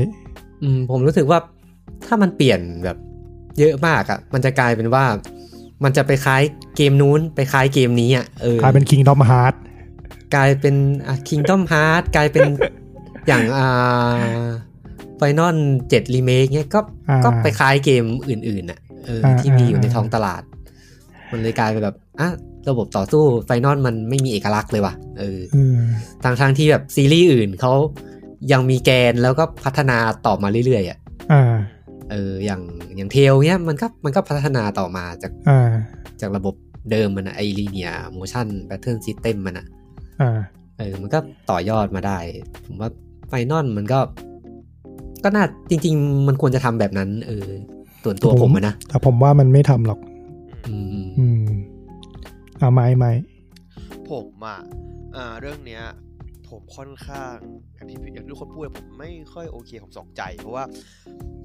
ฟังกับผมไฟนอลคือถ้าผมกลัวที่ผมกลัวคือเนื่องจากมันเกมแนวสงครามอะมันจะกลายเป็นมูโซเว้ย ไม่น่านะไม่รู้เหมื ไม่ อนกัน น่า เออ ศัตรูไม่น่าจะอะไรขนาดนั้น แต่มันคือเกมสงครามไง มันคือตีมมันคือสงคราม ผมก็กลัวว่า อืม ถ้ามึงแบบโดดฟันไฟฟันฟันมันจะดูแบบตังอกเปะวะ ไม่ไม่อย่างไม่มั้งมูโซมันมันเป็นโกงกกทหารเลวนี่ อันนี้ก็ไม่น่าจะถึงขนาดนั้นอะ เออ อันนี้ตีตีมอนตีมอน ก็ก็ ผมว่า ไเห ตีมอน แต่มันก็ต้องมีตี กลุ่ม คน หนึ่ง น่ะแต่มันก็ต้องมีตีคนน่ะแน่ๆอะ ม อ๋อคุณคุณหมายถึงว่าฟันโง่ๆแบบมูโซ เอ เนี่ยเหร อ อ ใช่ใช่คือแบบมันจะเป็นอย่าง ไม่น่า โง่ๆอ่ะไม่ได้แบบว่ามีแบบอะไรที่มันเงึกอะคืออย่างถ้า ไม่น่า ถ้จ ว่ะ อย่างคนออกแบบอะเกมเนี้ยคือคอมแบบเดวิดเมคายใช่ปะ เออ คือผมอะหวังให้เกมเพลย์ไปแบบนั้นเลยนะคือไปแบบว่าตีบอลไม่กี่ตัวนะแบบแต่ว่าแบบคอมโบงึกๆเลยอะให้ตัวเอกมันดูแบบไปเลยให้สุดอะเพราะว่า ผม ถ้ามันตีกับเซียงเซียงเซียงเซียงอย่างเดียวมันคงแบบน่ ผ เบื่อ ม น่เบื่อ ว่ามันไม่ได้ทำแบบเดวิลเมคาย ต้องอย่าลืมว่าสุดท้ายรากฐานของเกมมันคือ RPG อ่ะ ใช่ใช่ อืม นั่นแหละสิ่งที่ผมกลัวผมก็กลัวว่า มันจะออกมาเป็นยังไงวะ ผมว่าก็กดค้างเพื่อตีแบบแบบภาคสิบห้า โอ้ไม่เอาไม่เอา ถ้าอย่าง เออ นั้น ไม่เอา ผมผมผมผมกลัวที่สุดเว้ยที่ผมกลัวที่สุดเว้ย เพราะว่าสิบห้ามันคือแบบเสียงคือคนด่าสิบสามสิบสามคือกดออโต้แฮกแล้วก็หลับตาเล่นไอ้ที่นี่คือกด ไม่รู้ หลับ นะ ตาเล่นเหมือนกัน เออคือคือตอนนี้มันยังไม่มีเกมเพลย์ใน ใช่ ส่วนของ เออ ของแพทเทิร์นคน เออ ออกมาเราเลยยังไม่รู้แหละ แต่ ว่ามัน ที่ ว่ามันจะเป็นยังไง ที่ผมเห็นน่ะในในในความเป็นจริงอะผมอะอย่าหาผมอวยแฟนบอยอีกคือแบบจากูซ่าเจ็ดมันทำได้เว้ย ไอเดียมันดีมากที่ผมผมผมบ่นๆว่าไอคูซ่าเจ็ดคือมันเป็นเทอร์เบสแต่เป็นไดนามิกตัวละครไม่เดินไปเดินมาตลอดไม่อยู่นิ่งแล้วเวลาถ้าเราจังหวะการจังหวะดีๆอ่ะคอมโบของเราถ้าเป็นคอมโบตีหมูอ่ะมันอยู่ที่สตูนะว่าเดินอยู่ยังไงแล้วเราต้องจังหวะที่มันเดินมาชนกันพอดีแล้วเราใช้ท่าหมูอ่ะมันจะอยู่ที่ไอระยะของมันอะซึ่ง อื มันไดนามิกว่าเราเองก็ถ้าคอมโบเราแม่งแบบง่ายช้าอะตัวแม่งเดินหนีก็อดจังหวะเราต่ออย่างเงี้ยคือแบบผมว่ามันคือความความคาดเดาไม่ได้ที่แบบเฮียแบบพวกมึงทำภาคเกมแรกจริงวะหรือว่าทำเกมแรกมึงก็คิดอย่างนี้ได้วะคนอื่นไม่ได้คิดไงว่าเนี่ยตัวตัวตัวต้องเดินไปเดินมาได้ด้วยวะอะไรอย่างเงี้ย ผมว่าจริงๆแล้วอะ16อะถ้ามาแบบเนี้ยน่าสนุกคือแบบเป็นเทิร์นเบสได้นะแต่ว่ามีความไดนามิกคือว่าเราขยับตัวละครฟิลเหมือนคล้าย ๆ กับวาคังเรียคอนิโคอะแต่ว่าทุกคนเดินได้หมดนะไม่ใช่แบบว่าเดินเป็นเทิร์นเทิร์นอะ อืม คือเธอ เข้าใจ คือเราคุมตัวละคอนได้เลยเวลาของเธอปุ๊บคือเราก็แบบเป็นแอร์กระยังเอาหัวตุ้มแล้วแบบถ้าเกิดตัวมันเดินหนีก็ปล่อยมันเดินหนีหรือว่าถ้ามันมีอะไรก็ว่าไปแต่ว่า ให้มันดูเป็นเป็นความเป็นเป็นความเรียวไทม์หน่อยอะไรเงี้ยผมรู้สึกว่ามันน่าจะเป็นจุดตรงกลางที่ที่บางอาจระหว่างความเป็นแอคชั่นจ๋ากับการเป็น อืม เทอร์เบียจ๋าได้มากกว่าที่แบบว่า อืม เป็นแค่เมนูสี่ตัวก็ตีกันเฉยๆอะ อืมอืม เออผมว่าแต่ว่าเนื่องจากนั่นแหละก่อนยาคุซ่าทำไปของเราภาคแปดไม่งมีข่าวมาด้วยไม่งหลุดหลุดเลยด้วยภาคแปดอะเชีย ก็แบบว่าก็เลยว่าโอเคก็ถามว่าก็ คงต้องรอดูก่อนแหละเพราะว่าเกมก็ออกปีหน้าเนาะยังไม่ออก เออแต่ อืมอืม แต่ทั้งนี้ทั้งนั้นน่ะถึงว่าจะแบบไม่ค่อยชอบใจหรือว่าอยากได้อย่างนั้นอย่างนี้ แต่สุดท้ายผมก็เชื่อมือโปรดิวเซอร์แหละ อ่า เออ ผมอะ เป็น เชื่อผู้เชื่อมือค เป็น น ญี่ปุ่น เออเป็น เป็นสิ่งหนึ่งที่แฟนๆ เกม Final 14 จะคอยมาดีเฟนต์ให้เวลามีข่าว เออ ในท็อปปิกต่างๆ ผมว่าจริงคือคือเอาจริงๆอ่ะมันก็เป็นการใช้เหตุผลที่ไม่ค่อยถูก มันคือการ อืม คอมมิชชั่นตี้อะมันโอยคน อาจจะ อะ อาจจริงๆนะมันมันเฟลซี่แบบแปลกๆอ่ะในการที่จะบอกว่า เออไฟไฟนอลสิบสี่มันดี ฉะนั้นสิบอะไรนะสิบหกมันก็ต้องดี ต้องดี เออ เออ มันก็แปลกๆ แต่ถามว่า เราก็ไม่ผิดอะที่เราจะเชื่ออย่างนั้นอะเออ ผมว่า ผม ผมผมว่าในการดีเฟนต์ว่าเหมือนแบบโดยที่เขาเพลเยอร์เฟิร์สอะ เออ คนเล่นต้องมาก่อน คือการคนเล่นต้องมาก่อน ผมว่าเขาเป็นอย่างนี้มันเลยคนเลยแบบว่า เออ เชื่อใจได้ในประมาณนี้ประมาณนี้มากกว่า คือคุณคุณก็ต้องอย่าลืมว่าตอนแฟนสิบสี่หนึ่งจุดศูนย์ที่มันพังอ่ะ คุณก็อย่าลืมว่าโปรดิวเซอร์มันก็คือคนเดียวกับทำคนที่ทำแฟนสิบเอ็ดลงดัง อืมแต่มันเก่าว่าไงเกมมันเก่าว่าไงตอนนั้นอะโบราณไง มันก็มีสิทธิ์หมดแหละ ผมอะมีความรู้สึกว่าไอการดีเฟนเนี้ยมันเหมือนแบบ เหมือนชัดชาติอะ อื ไม่รู้จะดีเฟนต์ยังไงหรอ ผมรู้สึกว่า คน เวลาเออมันเวลาเราเอาตัวคนมาดีเฟนต์น่ะแล้วเราก็เราก็มีความแบบ เอาพวกตา ความ ห แบบ วย เอ่ออวยกับคนนี้อยู่อ่ะเออ ลัทธิลัทธินิยมตัวบุคคล เหมือนผมตอน เออแล้ว CPR ที่ผมแบบว่าผมไม่สนใจผมอวยเพราะแบบผมผมเชื่อมั่นใน CPR ไง เออแบ ตอบ นตอนเซอร์พังอ่ะ ผมจะมีความกังวลว่าไอ้เฮียถ้ามึงเอาคนที่แบบกูชอบไปอวยแล้วแบบ ถ้าเกมนี้แม่งแตกขึ้นมาละเออ โอ้โห เหมือนแบบ ถ้าสมมุติว่าตอนเนี้ย ตอนนี้ชัดชาติเป็นผู้ว่าใช่ไหมแล้วชัดชาติสมมุติว่าทำได้ไม่ดีแบบอย่างที่คนคาดหวังอ่ะ อ่า แม่ง โดน แม่ง คู ก็ ณ จะแบบ สอง เออ คือมันจะโดนหนักอ่ะเออ เออเออเข้าใจ ผมก็เลยแบบ ไม่ค่อยชอบกับการดีเฟนต์ด้วยด้วยอะไรแบบนี้ เออ อืม อาจจะแบบส่วนตัวนะ อ่าอ่าเข้าใจ เออ เข้าใจ เอออ๋ออีกอย่างหนึ่งที่ที่ที่ผมไม่ไม่มีความกังวลเกี่ยวกับระบบต่อสู้ในภาคนี้คือ โดยโดยส่วนตัวผมอะผมไม่ได้ไม่ได้เป็นคนชอบระบบต่อสู้แบบเดวิลเมคาย อืม เออ ผมรู้สึกว่ามันมีความลึกไปอะเออ อื อ ม เล่นยาก เพราะเดวิลเมคายมันอิงออกแบบระบบการต่อสู้มาโดยอิงจากเกมไฟติ้ง อ่า เออ ซึ่งผมไม่ไม่ค่อยชอบลักษณะแบบนี้ อืม เอ อื อ มอืม ถ้าส่วนตัวผมผมไม่ค่อยชอบเท่าไหร่ อืมสุดท้ายก็ต้อง อืม มาลุ้นกันครับว่าว่าจะเป็นยังไง แต่แต่ตอนเนี้ยเถียงกันไปเถียงกันมามันแบบเป็นหัวข้อที่แบบอืมไม่มีที่สิ้นสุดอะ ใช่ใช่เพราะ เออ เอาเอาจริง ๆ ข้อมูลมันก็ยังไม่ได้ออกมามากขนาดนั้นนะ เออจน ไม่ กว่า มี แบ เล บ ยนอกจากแมปอ่ะ เราจะได้เห็นแบบอ่าเกมเพลย์เต็มเต็ม เต็มเพลย์เต็มเต็มๆอืม เออแบบมีมีเดโมออกมาอะไรแบบนี้น่าจะ อืม คุยได้เยอะขึ้น ตอนนั้นน่า อืม น่าจะเห็นรูปร่างเห็นแนวแล้วว่า เอ๊ะจะไปรอดหรือจะไม่รอดวะ อืมอืมอืม เออ ครับเออ ตอนที่ผมคาดหวังเนื้อเรื่องมากๆเลยนะเพราะคนเขียนเฮเวนสวอร์ดเป็นคนเขียนนะ อืม แล้วมันเป็นเรื่องการเมืองสองประเทศได้แบบไอ้เหี้ยมันคือเฮเวนสวอร์ดเว้ยคือเออคือ อ่า AR เฮเวนสวอร์ดอะแบบขอดีๆนะพี่ขอเน้นเพราะว่าแบบสิบสี่แม่งไปแม่งไปไกลเกินจะกลับมางั้นมุกนี้ได้ไงวะ อืม อ่ะเรา ซึ่ง สิบหกนานละ เราอยู่กับ 16 นานแล้วนะครับ อ่า ก็ อ่า หัวข้ออย่างที่บอกนะ หัวข้อในวันนี้นะครับ ก็เป็นเรื่องราวเกี่ยวกับอ่าคุณนาโอกิโยชิดะนะครับ อืม อืม ที่ก็ส่วนหนึ่งก็เป็นคนที่หลาย ๆ คนจะยกชื่อมาเอ่ยถึงเวลาที่มีท็อปิก อย่างเมื่อกี้เราก็เอ่ยถึงไปหลายครั้งแล้วเออ โอ้โหเมื่อกี้เน้น เอออย่างเช่นแบบอืมมันจะมีลักษณะแบบ อ่ะเกมนี้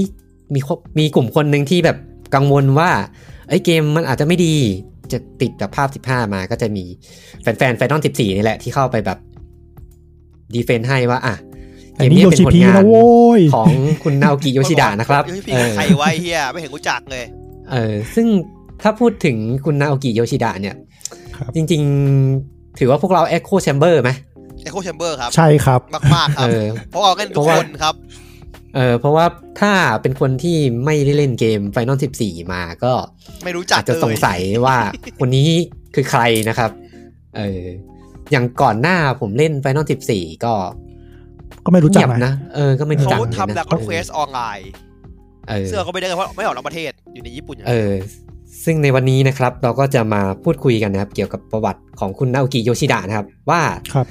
ทำไมนะครับ เขาถึงได้มาเป็นเป็นที่ไว้เนื้อเชื่อใจของทาง Square Enix อ่า เออแล้วก็ของทั้งแฟนเกมด้วยนะครับผม อ่า อ่า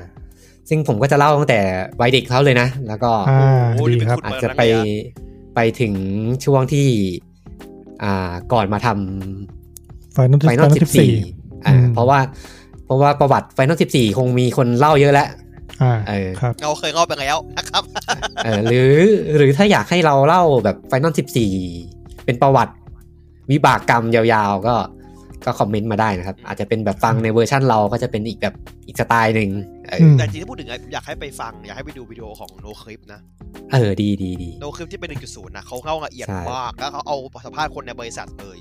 อืม ทั้งทั้งคน ของ ทั้งเรื่อง Nook การเงินทั้งซีอทั้งคนแปลทั้งโยชิพีอ่ะดีมาก ถ้าออริจินอลก็ส่วนใหญ่น่าจะมาจากอ่าสารคดีของโนคลิปทั้งหมดนี่แหละ อืม อืม ค่อนข้างละเอียดนะครับ อ่ะ เรามาทำความรู้จักกับคุณนาโอกิโยชิดะหรือโยชิพีกันดีกว่านะครับ อืม อ่าก็คุณนาโอกิโยชิดะเนี่ย เกิดเมื่อวันที่ 1 พฤษภาคมนะ ปี 1973 ที่เมืองซัปโปโรฮอกไกโดนะครับ อ้าวของฮอกไกโดเหรอเนี่ย ครับใช่ใช่นะครับ ก็ในวัยเด็กเนี่ยจริงๆ คุณโยโยชิดะเนี่ย ก็ถูกปลูกฝังเรื่องการเป็นแบบอ่าคนที่ชอบเรื่องราวเรื่องเล่าต่างๆ ตั้งแต่เด็กแล้วเออจากคนที่เป็นแม่เขานะครับเออ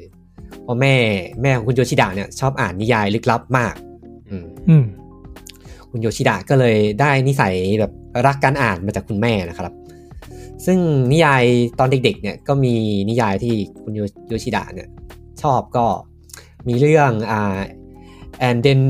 เดเวอร์นอนนะครับของอากาธาคิสตี้นะครับ โอ้โห อ่า ก็ ของจ จ ริ น ง ศพจนศพสุดท้ายนะครับที่ไทย แล้วก็โตเกียวโซ d ิแอ m เมอร์เดอร์นะครับเอออันนี้ก็ของคุณโชโซจิชิมาดะนะครับอืม แกแกชอบแนวนี้เหรออ๋อ สองสองเรื่องนี้มีแปลไทยนะแต่หายากหน่อยเออเก่าแล้ว ผมเคยได้ยินของ ก็ อาธาผมเคยได้ยินของโซไอโตเกียวโซเดียกเลย อืมจากของโตเกียวโซ d ิแอ m เมอร์เดอร์นี่คือจักรราศีฆาตกรรมแปลไทยอ่ะ ได้ยินชื่อนึกถึงไอ้นี่ไงนึกถึงพวกกับไงนะไอ้หนังอะนะอะไรวะโซเดียก โซ d ิแอ m เซเว่นปะ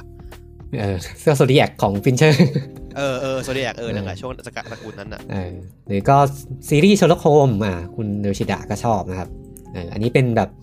งานที่เขาอ่านตอนสมัยประถมเลยนะเออโหเด็กประถมก็อ่าน อืม นิยายค่อนข้างลึก อ่านยากนะ พอสมควร เออ เชื้อคมนี่อ่านยากนะ เออแต่จริงๆ ถ้าย้อนกลับไปผมก็อ่านเชลล็อกโฮมส์สมัยประถมเหมือนกันนะ จริงเหรอคุณอ่านเชลโฮมส์ตอนประถมจริงเหรอ อื ผมไม่อ่าน ผมจำว่า ผมอ่านตอนมหาลัยว่าอ่านตอนตอนมหาลัยก่อนนะจริงๆเชื้อคม ผม หรือซีรีส์ จำได้เลยว่าเล่มแรกคือ The House of Baskerville อืม เออ ฮาบักซ์วิว สมั ไม่ ยประถม ช่วงประถม เว็บส ผ อง ม ปะ ไม่แน่ใจน่าจะเล่มแรก ๆ อ่ะ เออ เออ ฮาบักซ์ ช่วง วิว ช่วงประถมผมไม่ได้อ่านหนังสือเลยอะผมเล่นเกมอย่างเดียวเลย กับวิ่งเล่น อืม มีมีเชลโฮมส์มาอ่านตอนมอต้น อืม อ๋อเชื้อคมอะไรงั้นสามฮาบักซ์วิวงั้นสาม อืมแล้วก็มี The Canal Murder Case นะครับของ S.S. Van Dyne นะครับ อันนี้เป็นนิยายเก่าปี 1933 เลยนะครับ ก็เป็นเป็นพวกเนี้ยเป็นนิยายที่คุณโยชิดะค่อนข้างชอบนะครับ ปัจจุบันคุณโยชิดะเนี่ย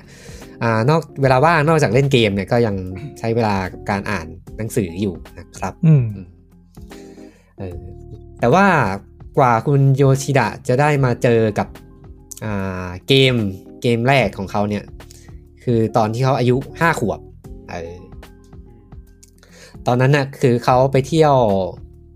เที่ยวกับครอบครัวไปแบบพักบ่อน้ำร้อนกันครับเออ ครับ อืม แล้วก็ไปเจอกับตู้เกมครับ เป็นตู้เกมที่ชื่อว่า Rally X ของ Namco ครับ อืม เป็นเกมแนวขับ จะว่าเป็นแนวขับรถก็ไม่เชิงมันเหมือน เหมือนขับรถคล้ายแพ็กแมนอะ อืม เออคืออ อ่าอ่า คือขับรถเพื่อเก็บธงให้ได้ครบ แล้วก็หนีการตามล่าของรถศัตรูเออแล้วเราก็ต้องเมเนจน้ำมันที่มีไปด้วยนะครับ อืม เออ แล้วก็จนได้มาเล่นเกมจริง ๆ เนี่ย น่าจะประมาณอายุเจ็ดขวบ อืมคือไปเล่น ไปเล่นเกมที่บ้านเพื่อนครับ คุณโยชิดะบอกว่าเป็นบ้านแบบ ของไอเด็กบ้านรวยแถวบ้าน ทุกทุกคนไม่งแบบเล่นบ้านเพื่อนเหมือนกันนะเพราะที่แบบเป็นเกมเดเวลอปเปอร์เนี่ยเล่นบ้านเพื่อนทุกคนเลยนะเหมือนแบบมีปมแบบกูไม่มีกูเล่นสร้างเองแม่งเลยจัด ผม เออ ว่าผมว่าคนสมัยนั้นอะสมัยนั้นด้วยสมัยเราด้วยอะตอนสมัยเด็กๆอะมันจะมีมันจะมีเพื่อนที่รวยๆมีเครื่องเกม ซื้อในโอ่งประจ เออ ำหมู่บ้าน เออ แล้วแล้วเราก็จะไปเล่นเกมบ้านมัน เออตำแหน่งนั้นคือผมนะครับ เอ้ยผมกรรมการผมกรรมการผมเป็นคนนั้นเหมือนกันเว้ย คุณคุณซูนิโอเหรอ ผมผมไม่ได้ซื้อเองเออซื้อนี่อนะอกเลย อ่าพี่ชายผมซื้อ พวกเพจหนึ่งอย่างเงี้ย เออ พี่ชายผมเป็นคนซื้อ ผมก็ไม่ อืม เงยเวยไปแล้วบางกะยายที่ผมไม่ได้ซื้อเอง อืมอืมคุณโยชิดะก็บอกว่าเนี่ยครั้งแรกที่ไปเล่นเกมก็คือแบบไอเด็กบ้านรวยเนี่ยแถวบ้านเนี่ยแหละ ไปเล่นเครื่องอ่า Nintendo อ่า เอนเต ไป อร์ ครอบ เทนเมนต์ซิสเต็มนะครับฟามิคอมมาแหละเออ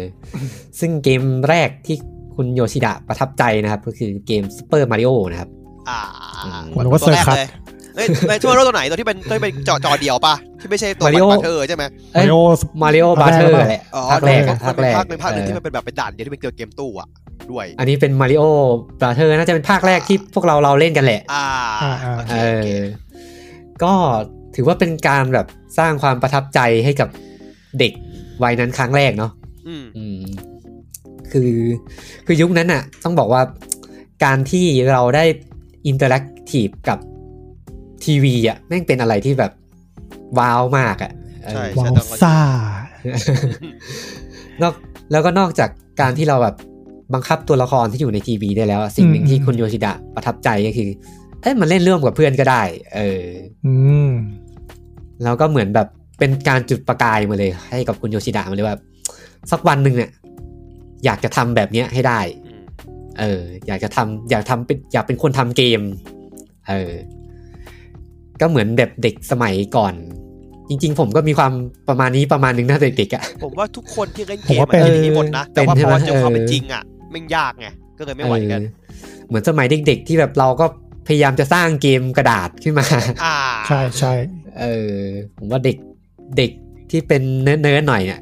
จะมีโมเมนต์ประมาณนี้ทุกคน อ่า อ่า แล้วก็แต่ละคนก็อาจจะทอดทิ้งความฝันไป ในระหว่างที่เติบโตขึ้นมานะครับ อืม แต่ก็ไม่ใช่กับคุณโยชิดะเนาะ อืม เออ พูดตามความฝัน ซึ่ง ไป ซึ่งคุณโยชิดะเนี่ยก็หลังจากนั้นก็เริ่มได้เล่นเกมมากขึ้นเรื่อยๆนะครับ ก็ส่วนใหญ่อะเกมที่คุณโยชิดะเล่นก็คือเกมแนวแอคชั่นจะเป็นส่วนมาก ไม่ก็เกมยิงต่างๆนะครับ แต่ว่าในช่วงนั้นน่ะพักกลางวันน่ะ เพื่อนของคุณของคุณโยชิดะเนี่ย ก็มาคุยกันถึงแต่เกมเกมหนึ่ง อืม มันคือเกมที่ชื่อว่า Dragon Quest อ่าโหคลาสสิกเลย เออตอนที่คุณโยชิดะได้ยินเกี่ยวกับ Dragon Quest เนี่ยเขามีความแบบปรามาสประมาณหนึ่งเออแบบไอ้เกมแบบมีแต่ตัวหนังสือ อ่าเทิร์นเบด เออต้องสุ่มฆ่าเพื่อโจมตีอะไรแบบเนี้ย อืม มันจะสนุกยังไงวะเออจนกระทั่งแบบเพื่อนเขาเนี่ยเอาตลับ Dragon Quest มาให้ยืมนะครับ อืม แล้วพอได้เล่นปุ๊บก็เหมือนแบบเป็นมีมนกอะ อ่ะอ๋อที่อร่อยใช่ไหมกินแล้วอร่อย เออ กินแล้วอร่อย เออ ตาสว่างเลย ตาสว่างเลย เออ ก็เลย ก็เลยแบบโอ้โห เกมมันแบบเล่าเรื่องได้ขนาดนี้เลยเหรอ แบบ มีทั้งระบบการพัฒนาตัวละคร มีหลาย ๆ อย่างที่ให้ประสบการณ์ที่แบบแตกต่างจากเกมแอคชั่นที่เคยเล่น อืม อืม แล้วก็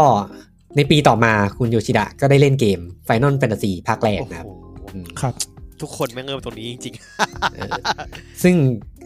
สร้างความประทับใจให้กับคุณโยชิดะมากนะครับ เรื่องในเรื่องทั้งโปรดักชันต่างๆ ของ Final Fantasy ในยุคนั้น เรื่องของเรื่องเรื่องราวการผจญภัยที่ค่อนข้างใหม่ เออ ๆเออผมถามจริงเหอะบางทีแบบเหมือนสควอเด็กมันซื้อเพราะประกันได้ป่าวะ ไม่แน่ใจ คือทุกคนที่แบบเป็นเดเวลอปเปอร์ทุกเกมมึงต้องผ่าน เออ เกมมึงมาก่อนมึงแบบมึงซื้อมึงซื้อเพราะประกันดาวไปแล้วอะซื้อแอด มัน สเปซไว้แล้วอะ Final Fantasy นี่เหมือนเป็นแบบ หลักไม้สำคัญของญี่ปุ่นอันหนึงอะเออ ผมว่าเราเราเราต้องมองว่าสมัยก่อนนั้นนะเกมจากตะวันตกมันก็ไม่ได้เข้ามาในญี่ ไม่ ปุ่น มี ไง ใครอินแบบแฟนซีสตาร์บ้างเหรอแต่ของไซก้ามีแต่ทุกคนก็ไม่ได้พูดถึงแต่แบบทุกคนพูดถึงแต่แบบไฟนอลไฟนอลไฟนอลเสียใจ แหมมันก็เป็นที่นิยม แหละในสมัยนั้น อืมเออ ก็ได้เล่นเกม พอได้เล่น Final Fantasy เนี่ย ก็เลยมีเป้าเป้าหมายเดิมเนี่ย ที่เคยอยากทำเกมเฉยๆเนี่ย ตอนนี้เริ่มชัดแล้ว อ่า เออ เริ่มอยากทำเกม RPG ว่ะเออ อ้าว อ เปลี่ยนแนวเลย อ่า ตาสว่างทัน ที เออกินขนมแล้วอร่อย เออแต่ว่าหลังจากนั้นก็จริง ๆ คุณโยชิดะก็ไม่ได้ ยังเป็นเหมือนเด็กทั่วไป เออ ก็เรียนจนจบไฮสคูลนะครับ เออ อืม ไม่ได้ศึกษาอะไรต่อเกี่ยวกับเกม จนกระทั่งอ่าเรียนจบมาอ่ามปลายนะครับ อืม ช่วงมปลายเนี่ยกิจกรรมหนึ่งที่คุณโยชิดะเข้าใกล้วงการเกมมากที่สุดนะครับ คือการไปไปเป็นพนักงานในแผนกของเล่นแผนกเกมร้านขายของเล่น มุกนี้อีกแหละมุกเดียวกับซาโตกุอุบะตะไงดีกว่า เออ อันเนี้ยคือคือความเข้าใกล้เกมครั้งแรกนะครับ จนกระทั่งเรียนจบมปลายนะครับ พอจบมปลายเนี่ย ก็ได้เข้าไปเรียนในเหมือนเป็นโรงโรงเรียนวิชาชีพของคัตสันซอฟอ่า ฮะถ้าสาวซอฟต์แวร์เป็นวิชาชีพด้วยเหรอ เออคัตสันซอฟเหมือนเปิด เป็นเป็นโรงเรียนที่แบบ เนี่ย เป็นพาร์ทเนอร์อ่ะเออ โอ้ ใน สมัย ยุค ก่อน นั้น ข นะค นา รั ด บ นี้เหรอวะสัน เออซึ่งคัสสันซอฟเนี่ยในช่วงปี 80 เนี่ยต้องบอกว่าอ่าเป็นบริษัทหนึ่งที่ค่อนข้างจะอ่าใหญ่อยู่เหมือนกันเออ ใหญ่ใหญ่ตอนนั้นใหญ่ตอนนั้นใหญ่จริง เออถ้าเกิดใครช่วงใครเป็นอ่าเกมเมอร์วัยสามสิบเนี่ยน่าจะเห็นโลโก้ฮัสซันซอบ่อยกับเกม อ่า สมัยเด็ก พึ่งในตำนานนะ ๆเออซึ่งเกมดังของฮัสซันซอฟนะครับก็แน่นอนบ o บเบอร์แมน อ่าว่าแมน อ่า ใช่ แล้วก็มีเกมอย่างซีรีส์บ้องครับ อ่า B O N K ที่เป็นเด็กตัวหัวใหญ่ เออเออ อ่าอ่า ชื่อญี่ปุ่นมันคือเกนจิน เกนจินอ่า เอ จี อ แพ็กนะครับ ดักไว้ก่อนนะ ใครจะเล่น ไม่ใช่นะ กดแดกกันนะครับ ตอนตอนแรกผมได้ยินไอไอชื่อเกมเนี้ยอืมไม่คุ้นว่ะ พอไปเปิดดูเกมพีอ๋อ พอพอเห็นว่าบ้องก็คือรู้อ่ะ เออเคยเคยเล่นเคยเล่นอันนี้เคยเล่นเลย อ่า มัน แล้วก็ มันมีหลายภาคปะ บ้องมีหลายภาคครับ ค เออเออ สนุกนะอันนี้คือว่าสนุก ก็มัน สนุก ก็ สนุก ก็ก็โอเคอยู่อ่ะ เพราะว่ามันก็เกมแบบเกมเด็กอะนะ จริ อื ง ม ๆแล้วอ่ะ แล้วก็มี Adventure Island อ่าเจอกันอ่าสามภาคเลยเอ้ยสี่ภาคแล้วสี่ภาคป่ะ ของมันอะทั้งหมดอ่ะ ไม่แน่ใจเหมือนกัน แต่แต่รู้ว่าเยอะอยู่ เป็นเกม ผมว่า Adventure Island นี่เป็นเกมหนึ่งที่ ผมว่าสนุกกว่ามาริโอ ในยุคที่เล่นนะ อืมแต่ว่ามัน เอ คือแบ อ บก็ จก็จริงริงอืม อืม หมีลายคนก็แบบขี่ไดโนทรงไดโนเสาร์ด้วย อืม เออแล้วก็มี Star Soldier นะครับอืม อืมแต่เอาเยอะอยู่ผมไม่เคยเล่น Star Soldier ไม่เคยเล่นเหมือนกัน ไม่เคยล่น เออ ก็ ก็ได้เข้ามาอยู่ในโรงเรียนวิชาชีพของฮัสซันซอบนะครับ อืม แล้วก็ทำไปทำมาเนี่ยก็ได้รับเป็นบรรจุเป็นพนักงาน อ๋อคือมอเป็นเป็นเป็นระบบฟาร์มของอาหารซอฟต์ว่างั้น อืมอืม จับคน คือ เข้า ตอ มาน จากตัวเอง ตอนแรกเนี่ยคุณโยชิดะเนี่ยกำลังจะอ่าไปสมัครที่บริษัทหนึ่งแล้ว คือบริษัทชุนซอฟ อ่า ชุนซอฟต์เหรอ สไปชุนซอฟ ชุนซอฟต์อืม เออแต่ว่าแต่ว่าด้วยการที่แบบได้บรรจุก่อนก็เลยไม่ได้ไปชุนซอฟนะครับอืมแล้วก็ได้มาทำงานอยู่ที่ฮัตสันซอฟแทนเออ อ่า ระหว่างที่ทำอยู่ที่ฮัตสันซอฟเนี่ย ก็ตอนแรกก็เหมือนเป็นเด็กเด็กหน้าใหม่ประมาณหนึ่งเออซึ่งคุณยูชิดะเนี่ยต้องบอกว่าเป็นคนที่มีความมั่นใจในตัวเองสูงมากนะครับ ขอขอเสริมมึงได้ไหมจริง อื ๆ ม เอาเหตุผลที่คุณ อ่าเขาอยากให้เขาชุนซอฟต์อะเพราะชุนซอฟต์เขาทำดาร์คอนเควสครับภาคแรกๆ อ่า เออ ต้อ ใช่ งเสริมต้อ ใช่ งเสริมตรงนี้นิดนึงอืม เออซึ่งคุณยูชิดะเนี่ยเป็นเป็นคนที่มีความมั่นใจในตัวเองสูงมาก ม คือตอนสมัยเด็กเนี่ยเขามีความคิดมาตลอดเลยว่าเขาอะอยากจะทำเกมที่แบบเป็นบิ๊กดีลต่อไปอะ อืมอยากสร้าง เป็นไปสิ่ง ใช้ ที่ ไป เออเป็นสิ่งที่ยิ่งใหญ่ที่จะมาถึงต่อไปเนี่ย อืม เออ แต่ว่าจนกระทั่งวันหนึ่งนะครับ ก็มีเกมเกมหนึ่งออกมานะครับ มันคือเกมที่ชื่อว่า Tactic Org อ่าเดโอเกอร์ ม อืมของ Quest Corporation นะครับ ออกมาในปี 1995 นะครับ ก็เป็นเกมที่พอคุณโยชิดะได้เล่นเกมเนี้ย เหมือนแบบโดนตบห น้า เออ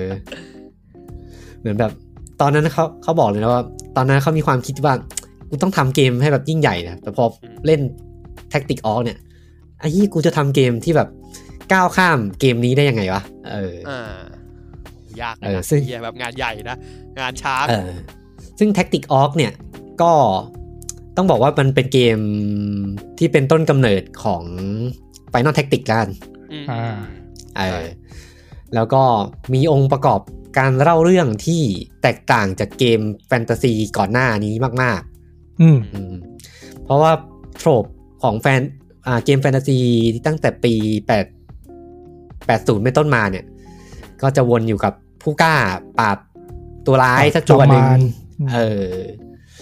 แต่แท็กติกออกเนี่ยมันเล่าเกี่ยวกับสงครามระหว่างประเทศ อืม การต่อสู้เพื่ออุดมการณ์สู้เพื่อชาติอะไรแบบนี้นะครับ อืม ซึ่งเป็นสิ่งที่คุณโยชิดะเนี่ยชอบชอบมาก อืม แล้วก็ตั้งเป้าว่าสักวันหนึ่งเนี่ยอยากจะทำเกมที่ก้าวข้ามแท็กติกแท็กติกออกให้ได้นะครับ อืม อืมซึ่งแท็กติกออกเนี่ยก็เป็นผลงานของคุณยาสุมิมาซึโนะอืม อืม แล้วก็ที่ตอนหลังก็จะไปโด่งดังกับ Final Tactic อ่าสแควร์ อ่าน นะครับสแควร์อ่า วาแกนสตอรี่า Vagrant Story นะครับอืมก็เป็นผู้ให้กำเนิดโลกเกมอีวาลิส ขึ้นมาเนี่ยแหละ อ่า เออโลกเกมอีวาลิสก็ Final 12เออ อ่าสิบสองแท็กติก แล้วก็ อืม ตัวที่เป็นอ่าเรทใน อืม ซึ่งแท็กติออกเนี่ยก็ยังมีทีมงานคนสำคัญอีกคนหนึ่งอีกสองคนนะครับ ก็คือคุณอากิฮิโกะโยชิดะ 14 โยชิไดอีกแก อืม โยชิไดอีกแก ซึ่งเป็นคนออกแบบตัวละครของเกมแท็กติกออกนะครับ แล้วก็ไม่น่าเชื่อเหมือนกันนะ อืม แม่งชีวิตพลิกผันมากเลย สุดท้ายคุณอาอากิฮิโกะโยชิดะก็ได้มาออกแบบให้ตัวตัวละครให้กับไฟนอลสิบสี่ เป็นเมคาเตอร์ดีไซน์ถึง เออ เช่นถึงถึง Shadow b i n g e r อะเอ็นวอเกอร์ไม่ได้ท เออ แล้วก็อีกคนหนึ่งครับ คือคุณฮิโรชิมินากาวะนะครับ เป็นอาร์ตดีเลกเตอร์ของเกมแท็กติกออกซึ่งปัจจุบันก็อยู่ภายใต้ Square Enix Business อ๋อ Unit 3 ำก็ ก็คืออยู่กันทำด้วยกันแล้วอ๋อ ก็คื ทำสิ อ บหกด้วยนี่ เออทำที่ผมด้วยนะครับ ก็ มัน คือง านรียูเนียนมาเนี่ย สุดท้ายสุดท้ายไอดอลของคุณโยชิดะเนี่ย ทำงานเขาหม อันนี้ ด มาอยู่ในอยู่ในสังกัดแกงหมดเลย เออเจ๋งว่ะ อืมเจ๋งเจ๋ง เออผมว่าแม่งเป็นอะไรที่เออแปลกดีว่ะ ปกติแล้วก็ทำงาน เออ ใต้เขาแล้วนี่เปล่ากูเท่ากูคุม เปล่า กูคุมกูคุมเลยเว้ยเอ้ยเขาก้าวข้ามจริงว่ะ เออเขาก้าวข้ามทุกอย่างเลยนะทั้งตัวเกมก็ทั้งคนนะ เอ อไอ้เหี้ยเจ๋งว่ะโอ้สุดท้าย เจ้าคน เขา ใน ก็ คนเจ้าคนในคนอืมนี่ เออ พอ สุดท้ายเขา แบบนี้ เขาทำได้จริงๆนะเออ แต่แล้วในระหว่างทำทำงานอยู่ที่ฮัตสันซอฟเนี่ย จริง ๆ มันจะมีเกมหลาย ๆ เกมที่เขาก็มีส่วนร่วม แต่ว่ามัน เป็นส่วนร่วมแบบสเปเชียลแตงอ่ะเออเป็นเหมือนก็ประมาณเด็กฝึกงานอ่ะเอออ อ่าอ่าคอยคอยคอยกันนิดหน่อยใช่ไหม เออแต่เกมที่คุณโยชิดะคิดว่าตัวเองมีส่วนร่วมจริงๆเนี่ยมันคือเกมที่ชื่อว่า Far East of Eden เออ อืม ซึ่งหลายๆ คนจะไม่ค่อยคุ้นชื่อ Far East of Eden เท่าไหร่เออแต่จริงๆอ่ะไอเกมซีรีส์เนี้ยในช่วงเวลานั้นน่ะต้องบอกว่ามันเป็นเบอร์สามเบอร์สามของ JRPG เลย อืม เออแล้วมันจะมีเบอร์หนึ่งเบอร์สองเนี่ยอ่ะคู่ขี้กันมาไปนอนแฟนตาซีกับดาร์กอนเควสเออ อืม แล้วก็เบอร์สามเนี่ยคือ Far East of Eden สาเหตุหนึ่งที่ ใช่ เกมซีรีส์เนี้ยมันมันไม่เวลโน ก็เพราะว่ามันลงให้กับ PC Engine อาจ่ะ อืม ไม่เจ๊งก็บุญละ มันไม่มันไม่มันก็เลยไม่ไม่ดังเท่าไหร่ แต่ในญี่ปุ่นก็ถือว่าดังนะ แต่ในบ้านเรานี่คือแบบกริบอืมซึ่งเกมมันออก PC Engine มาสองภาคอืมและภาคที่คุณโยชิดะเนี่ยได้เข้าไป ไปทำเนี่ย คือภาคที่สามเออ ซึ่งซึ่งต้องบอกงี้ก่อนว่าไอ้ Far East of Eden เนี่ยส่วนหนึ่งที่ทำให้มันดังก็เพราะว่า มันเป็นเกม JRPG เกมแรก ที่วางจำหน่ายในฟอร์แมต CD-ROM เออซึ่งด้วยการที่มันวางจำหน่ายใน CD-ROM เนี่ยมันทำให้มันเหนือกว่า Dragon Quest กับ Final ในยุคนั้น เพราะว่ามันมาพร้อมกับอ่ะคอนเทนต์เยอะกว่า ฉากคัดซีนก็มีเสียงภาคนะครับ อืม ซึ่งตัวไอ้ Far East of Eden เนี่ยลำพังแค่ขายในญี่ปุ่นเนี่ย ขายได้ 2.2 ล้านยูนิตเลยนะ ในยุคนั้นก็ถือว่าเยอะ เยอะทีเดียวนะครับ อืม เออลืมเล่าไปอีกอย่างไอ้เกม Far East of Eden เนี่ย ชื่อญี่ปุ่นมันคือเทนไกเมเคียว ในเกมมาเคียวอืม เออ ถ้าภาษาอังกฤษมันจะเขียนชื่อภาคว่าซีเรีย แต่จริง ๆ แล้วมันอ่านว่าจิระยะ ฮะ เออ ยังไงวะ เพรามันเอาเพราะมันเอาตำนานจิระยะมาดัดแปลง ไม่แต่มึงเขียนอย่างนั้นวะ Z I R I A เออซีซีระยะเอออะไรอย่าง เอ เงี้ อซีเรียซีเรีย ซีเรีย ซีเรีย เออ อืมได้ได้ได้ เออเกมมันก็เป็นเกม JRPG แหละ แล้วก็ตัวละครมันก็จะดีไซน์คล้ายๆ มีความเป็นอนิเมะยุค 90น่ะ คล้ายๆ พวกสเลเยอร์พวกวัตารุอะไรแบบนั้นอืมอ่ะกลับมาที่คุณโยชิดะนะครับ ก็ตอนที่คุณโยชิดะเข้าไปทำเกมภาคที่ 3 เนี่ย ตอนนั้นเกมเสร็จไปราวๆหนึ่งในสามแล้วเออ ซึ่งงานงานที่คุณโยชิดะเข้าไปทำเนี่ยมันคือการอ่าเอาบทมาแล้วก็อ่านแล้วก็ให้ฟีดแบ็กกับผู้กำกับ เกาบท เอออ ม เออคือมันมันไม่เชิงว่าเกาบทหรอกคือแบบก็อ่านแล้วก็อ่าฟีดแบ็กเป็นยังไงก็ส่งรายงานกลับ ซึ่งคุณโยชิดะไปถึงเนี่ยก็ไปเอาบทมาเลยเอาบททั้งหมดมานะครับ แล้วก็อ่านวันเดียว โอ้โหคนจริง เออ จังไวะไอ้เหี้ย อ่านวันเดียวแล้วก็ส่งบทให้ผู้กำกับเลยนะครับ โอ้ตอนนั้นทำไมถึงอ่านวันเดียวรู้ไหมเอออ อืม เพราะว่าตอนไปสัมภาษณ์ ทัตสันทอปอ่ะคุณโยชิดะบอกว่า อยากเป็นซีนารีโอไรเตอร์อยากเป็นคนเขียนบท อ่าเขียนบท เออแล้วก็เหมือนจะนึกว่าแบบเป็นงานแบบลองเชิงอะ่ะ เออลองเชิงเด็กใหม่อะ่ะ อ่า ก็เลยแบบมาถึงกู กูก็โลกเลย อืม ทำมานะครับ วันเดียวเสร็จผู้กำกับก็ประทับใจมาก ๆนะครับ แล้วก็ทำให้คุณผู้กำกับตอนนั้นคือคุณอ่าโอจิฮิโรอินะครับ คนนี้ก็ภายหลังก็จะไปโด่งดังกับอีกซีรีส์หนึ่งนะครับ ก็คือซากุระไทเซน อ่า อืม ชิคุระวอล อืมซึ่งพอคุณโอจิเนี่ยประทับใจคุณโยชิดะมากเนี่ยก็เลยให้ให้งานเพิ่มนะครับเออ อืม ไม่น่าเลย ก็ นะอยู่เฉยๆก็ดี ก็ ก็เลย ก็เลยได้เป็นมือเขียนบทสมใจนะครับ ไปเขียนบทให้กับ NPC หลาย ๆ ตัวในเกมอืมอ่าคุณโยชิดะก็ชอบเลยได้เขียนบทนะครับทำโปรเจกต์เนี้ยไปราวๆปีหนึ่งอืมเกมเสร็จตอนนั้นนะเสร็จไป 70%แล้ว แล้วก็อยู่มาวันหนึ่งครับ ทางประตูห้องของแผนกเนี่ยก็ดังขึ้นมาครับ อืม มี พิซซ่ามา พนั ส่ ก งครับ เออมีอ่าผู้ชายใส่สูตรโผล่เข้ามานะครับ เป็นผู้บริหารจากคัสซันซอฟนะก็บอกว่า อ่ะ เรามีข่าวดีจะมาประกาศนะครับ เออทุกท่านที่กำลังทำงานอยู่นะตอนนี้ อ่า ก็แสดงความยินดีด้วยนะครับ เพราะว่าเกมไม่ต้องทำแล้วครับ เอ้าคือหมายถึงว่ายังไงวะ เออก็ยกเลิกนะครับ ประกาศยกเลิก เอ้า การจ้างเออ เอ้า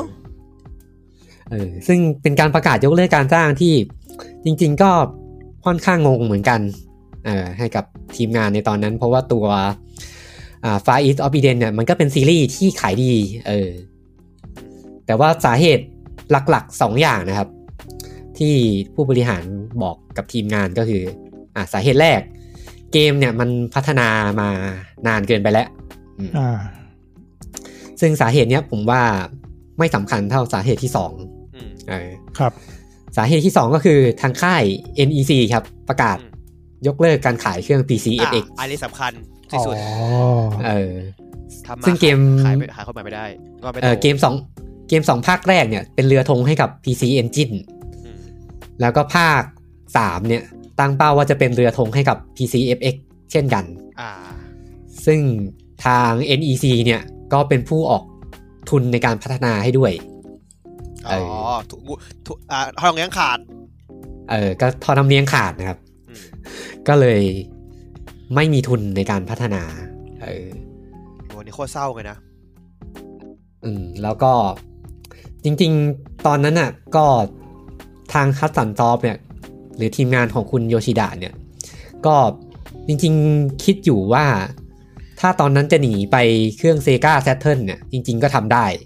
อืม อืมเพราะเป็นช่วงที่เซกาก็ออกใหม่ๆพอดี เออ แต่สุดท้ายอ่ะมันมันเหมือนเป็นการแบบละเมิดสัญญาของ NEC อ่ะ อืม เออก็เลย อืม เลยทำให้เกม Fire East of Eden มันเป็นหมันไป เออ แต่เยอะเสียดายนะน่าทำให้จบไปเลยนะ อืม แต่สุดท้ายเกมมันได้ออกภาคสามนะ Fire East of อ้าว Eden นะ แล้วที่ทำภาคนี้คือแล้วยังไงอ่ะ ภาคสามมันคือมาออกตอนปี ออกข้ามมาไกลเลยใช่ไหม 2005 เออ ยุคยุคเพย์สองอ่ะ ซึ่งซึ่งภาคสามเนี่ยมันไม่ได้เกี่ยวกับภาคสามของคุณโยชิดะเลย อ๋อทำใหม่อีกทีนึง ม คือเป็นเกมใหม่หมดอ่ะเออ เทร อืมแล้วก็ Fire East of Eden หลังจากนั้นมันก็กลายเป็น เป็นเกมอื่นที่ไม่ใช่เกมเหมือนเดิมอ่ะกลายเป็นเกมต่อสู้บ้าง เป็นเกมแอคชั่นบ้างอืม อืม สุดท้ายก็เป็นโปรเจกต์แรกของคุณโยชิดะที่ถูกยกเลิกนะครับ แล้วก็เหมือนเป็นคำสาปติดตัว มาโดยตลอด เออ ซึ่งเขาก็จะได้เจอหลังจากนี้อีกเยอะเลยนะครับ ใน เป็น ระห เป็ ว่าง นปมเป็นปมชีวิต ในระหว่างที่ทำงานกับพัดสันซอฟแล้วก็สแควร์ เออซอสไม่ชอบแคนเซิลเกมบ่อย ช่วงนั้นน่ะ หลังจากเสร็จ Far East of Eden ไม่เสร็จสิ หลังจาก ไม่เสร็จ ถูก หลังจากตัวแคนเซิล หลังจากถูก อืม ลอยแพนะครับ เกมต่อมาที่คุณโยชิดะได้พัฒนานะครับ มันคือเกม Bomberman นะครับ อืม อืมก็เป็นเรือธงของฮัตสันซอฟเลย อืม ต้องบอกว่าฮัตสันซอฟในตอนนั้นก็เป็นค่ายที่ค่อนข้างฟิตนะทำหลายโปรเจกต์พร้อม ๆ กัน เออ เป็นค่ายใหญ่ยังไงอะ ทำหลายโปรเจกต์พร้อมกันนะครับ ก็มีเกม b o b b e r Man ภาคหนึ่งนะครับ ที่คุณโยชิดะได้มีส่วนร่วมด้วยนะครับ อืม ภาคไหนอะ ซึ่งตอนนั้นน่ะ ก็อ่าตอนที่คุณโยชิดะเข้าไปทำบอมเบอร์แมนภาคเนี้ยต้องบอกว่า อ่า สภาพทีมงานเนี่ยไม่ค่อยดีแล้ว เริ่ม งอแง รอแลแล้วเริ่มแบบหาทางไปต่อไม่ได้ เริ่มมีปัญหาเยอะนะครับ อ่า เขาเว้ยหน้าที่เขาจริงๆว่ะแบบว่ามีปัญหากูมาละ เออ คนกูแก้ปัญหา เข้าไปก็ล่อล่อแร่ครับตอนนั้นก็ทีมงานชุดเนี้ยก็เลยตัดสินใจว่า อ่ะรีสตั๊กเจอร์เกมใหม่แล้วกันเออ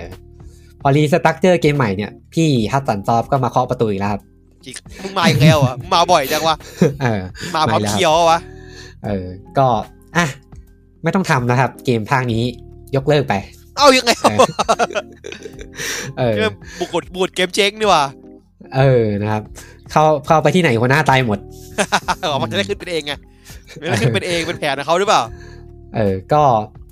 ก็เลยคุณโยชิดะเนี่ยก็เลยถูกโยกมาอีกยุโยกมาพัฒนาอีกโปรเจกต์หนึ่งที่อยู่ที่พัฒนาควบคู่กันนะครับ อืม ก็คือเกม Bomberman 64 The Second Attack นะครับ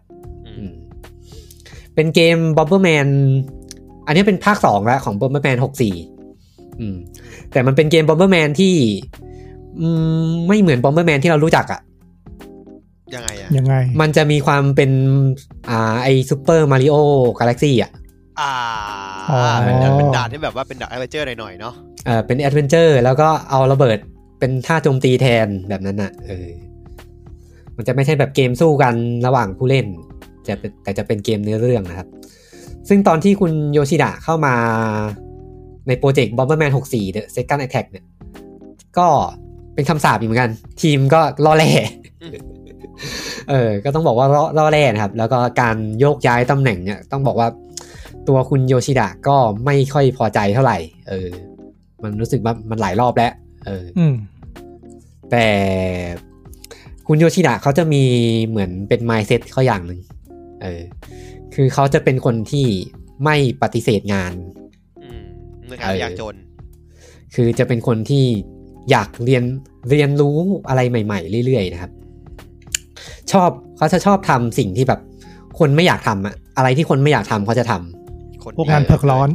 เออพวกงานเผือกร้อนเนี่ยเขาจะชอบมากนะครับ เออ มีหน้า ซึ่ง สิบสี่เข้าใจก็ทำไม เออ เขาเป็นคนที่แบบเทคชาเลนจ์ตลอดอะแบบเอออะไร อืม อะไรที่เป็นชาเลนจ์กูกูจะเข้าไปแก้ให้ได้ เออ ซึ่งแต่จริง ๆ ตอนที่ย้ายมาบ o บเบอร์แมนหกสี่เนี่ยเขาก็ไม่ค่อยไม่ค่อยพอใจ เพราะว่าตัวเขาอะอยากเป็นซีนารีโอไรเตอร์อยากเป็นคนเขียนบท เออ แต่ว่าณตอนนั้นน่ะตำแหน่งเนี้ยมันมันไม่มี อืม อืม ไม่มีใครเขียนบ ชื่อ ท ตำชื่อตำแหน่งเนี้ยในในอุตสาหกรรมเกมตอนนั้นน่ะแทบจะไม่มีเลย แค่ไรเตอร์ป่ะ เออเพราะว่าในช่วงการทำเกมในยุคนั้นน่ะ มันทุกคนต้องเป็นทุกอย่าง อ่า เออทุกคนต้องทำเป็นทุกอย่างนะครับ แล้วก็การเอออีกสาเหตุหนึ่งที่คุณโยชิดะ เริ่มเข้ามา เอยการเข้ามาฮัสซันซอฟเนี่ยทำให้แบบเหมือนเปิดโลกบางอย่างให้กับคุณโยชิดะเหมือนกันก็คือเกมในยุคนั้นน่ะ มันมันไม่ได้พัฒนาโดยแค่คนไม่กี่คนแล้ว อืม อืม ทีมเริ่ม มัน ใหญ่ เป็นยุคยุคที่อุตสาหกรรมเกมญี่ปุ่นเริ่มบูม ทีมงานต่างๆ เริ่มเยอะขึ้น การพัฒนาเกมมันเริ่มมีความซับซ้อนขึ้นนะครับ คนคนในเวลานั้นมันก็เลยต้องพยายามเรียนรู้ทุกอย่าง เออที่ที่ตัวเองจะเรียนรู้ได้อืม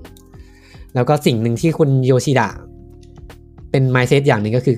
เขาพยายามจะสร้างความไว้เนื้อเชื่อใจให้กับคนอื่นตลอด อืม ในการแบบไปไปช่วยคนนู้นไปช่วยคนเนี้ยเออถ้าเกิดมีผลงาน อ่า นี่มั หัวหน้าก็ไว้ ทำ ไว้ใจ ทำเควสนี่ว่ะ เออ คนทำบิดบิดไทป์เควสนี่ว่ะ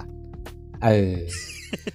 พยายามเหมือนสร้างสร้างสร้างชื่อให้กับตัวเองมาโดยตลอดนะครับ แต่เฮ้ย แล้วเขาก็ ทำไมคนนี้เชื่อไว้ใจได้ คนนี้เอาคนนี้มาทำ เออ ไว้ใจได้ไว้ใจได้ แล้วเขาก็เขาบอกเลยว่าเป้าหมายเนี่ยมันมันคือการแบบเป็นผู้กำกับแหละเออ อืม ซึ่งการแบบที่คนอื่นไว้เนื้อเชื่อใจอ่ะมันทำแบบ อืม ทำให้แบบการขึ้นตำแหน่งเนี่ยมันง่ายขึ้น อืมอืม เอ อื อ ม โอ้คนโอ้ยคิดหลายสเต็ปชิบหายเลย เออ เป็นคนวางแผนมาโดยตลอด จ้องจังเอ็นคุณมาตลอด นะครับเขาจ้องจังเอ็นคุณมาตลอด เออซึ่งตอนทำบอมเบอร์แมน64 เนี่ย ก็ก็เป็นเพราะว่า อ่าคุณโยชิดะได้รับความไว้เนื้อเชื่อใจเหมือนกัน เพราะว่าตอนนั้นน่ะอ่าหัวหน้าฝ่ายโปรแกรมเมอร์เนี่ยลำบากแล้ว ก็เลยไปปรึกษาทีมของคุณโยชิดะหัวหน้าของรุ่นพี่ของคุณโยชิดะเนี่ยก็เลยแนะนำมาว่าอ่ะเนี่ยลองลองไปคุยกับไอ้นี่ดู เออ ไอเนี่ยส่วนใหญ่ให้งานอะไรไปมันค่อนข้างทำได้ เออ ถ้าอยากหัวหน้าเขาบอกเลยว่าแบบ ถ้าอยากให้งานมาเดินต่ออะลองเอาไอ้นี่ไปไปช่วยดู เออ อ่า เออเหมือนแบบสร้างความไว้ เนื้อเชื่อใจเลยแหละ นี่นี่นี่คนหรือไขควงวะทำทุกอย่างเลยเหี้ย เออ ก็ก็เลยได้มาทำเกม Bomberman 64 Second Attack นะครับ แล้วก็เหมือนสมใจอยากประมาณนึงด้วยการที่มาได้รับตำแหน่ง Story Mode Director นะครับ ฮะ อืม มีเรื่องด้วยเหรอวะ มันก็ได้ยินชื่อเนี่ย ก็อย่างที่บอกก็คือเกม Bomberman ภาคเนี้ยมันเป็นเกมเนื้อเรื่อง เออ มันก็เลยมีหมวดเนื้อเรื่องให้เล่นนะครับ ซึ่งตอนคุณโยชิดะเข้ามาเนี่ยก็ ก็เป็นสมาชิกที่อายุน้อยสุด เออ น่าแฟร์แดง แต่แล้วก็เกมมันก็สุดท้ายก็ได้ออกมาจนได้นะครับ อันนี้น่าจะนับเป็นโปรเจกต์แรกที่ที่เสร็จเลยแล้วกัน เย้ในที่สุดก็ได้เกมเมื่อกี้ ได้ได้เสร็จแล้วครับ แต่ว่าเกมมันก็จะออกมาอืมคะแนนไม่ค่อยดีเท่าไหร่ ก็ กำกับ ก็กำกำนิดนึงนะครับ แต่สุดท้ายมันก็ได้ออกมาจนได้นะครับ อือฮึ หลังจากเสร็จสิ้นจาก Bomberman 64 เนี่ย คุณโยชิดะก็เริ่มมีมีหน้ามีตาแล้ว อ่า อืม อ่า มีเริ่มมีตำแหน่งเริ่มอาจจะมีเริ่มมีทีมของตัวเองแล้วเออก็เริ่มการพัฒนาโปรเจกต์ของคุณโยชิดะเองเลยนะครับ โปรเจกต์เนี้ยมีชื่อว่าเกม Dungeon Explorer นะครับ อืม ซึ่งเป็นเกมที่ตั้งเป้าจะลงให้กับ P2 อืม เป็นเกมแนวอ่าแนวดันเจียน ที่จะมีความเป็นเกม MMO แล้วก็ออนไลน์ได้ด้วยนะครับอืมก็ทำโปรเจกต์เนี้ยจนได้เป็นโปรโตไทป์มาแล้วนะครับ อืมแล้วก็มาอีกแล้วครับผม พี่ ยังไงครับ ผู้บริหารของคัสสันซอฟก็มาเคาะประตูอีกแล้วนะครับ มึงมาบ่อยจังวะ เออ ก็มาแล้ว อ่ะ คุณโยชิดะครับ อ่ะ โปรเจกต์นี้ไม่ต้องทำแล้วครับผม ยกเลิกแล้วนะครับ อ่า นับเป็นครั้งที่สามแล้วของคุณโยชิดะที่แบบ เออ กูโดนยกเลิกไปกลางทางอีกแล้ว คือคือคือคุณอาจจะงงอ่ะคนแบบให้เครดิตเกมกันน้อยมากเลย เพราะว่าอย่างนี้อะครับไอเฮียโดนแคนเซิลงงๆเลยอ่ะ เออ ซึ่งซึ่งครั้งเนี้ยเป็นครั้งที่แบบเป็นจุดเปลี่ยนสำคัญเลยนะ คือครั้งนี้ผมว่ามันต้องมีของขึ้นน่ะ แกคงสุดทนเขาปะเออหลายรอบเขาอ่ะ คือผมอ่านจากบทสัมภาษณ์แล้วรู้สึกว่ามีมีอะไรนะเขาเรียกระหว่างบรรทัดอะ อืมๆแบบรู้ว่ากำมีคนกำหมัดอ่ะ เออ มีระหว่างบรรทัดอะคุณโยชิดะก็เลยแบบถามเลย เอ้ยไอโปรเจกต์เนี้ยทำไมมันต้องยกเลิกวะเออ แล้วก็เหมือนจุดจุดเชื้อไฟให้ จุดเชื้อไฟเพิ่มนะครับ อืม ทาง GM ที่เข้ามาบอกกับคุณโยชิดะเนี่ยก็บอกว่า เออ จริง ๆ เนี่ย ถ้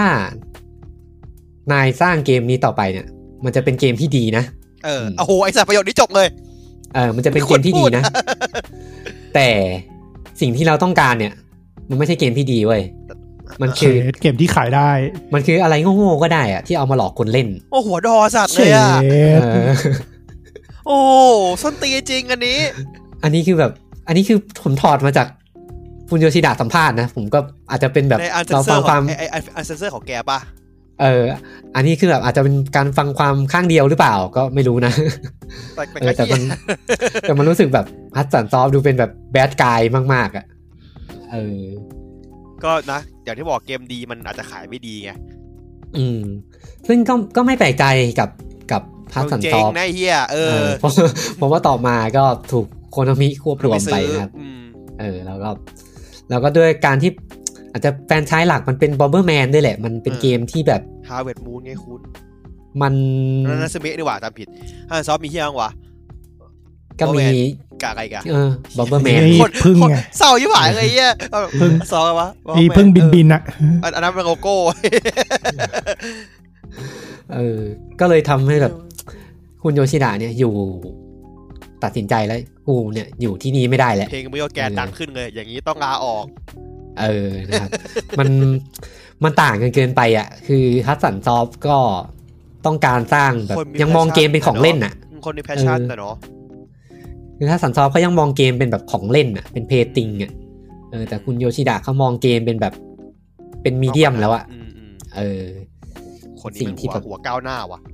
เออเป็นสิ่งที่แบบเล่าเรื่องได้อะไรได้ แต่ว่านักสันซอบก็ก็ก็พูดแบบนี้ก็ถือว่า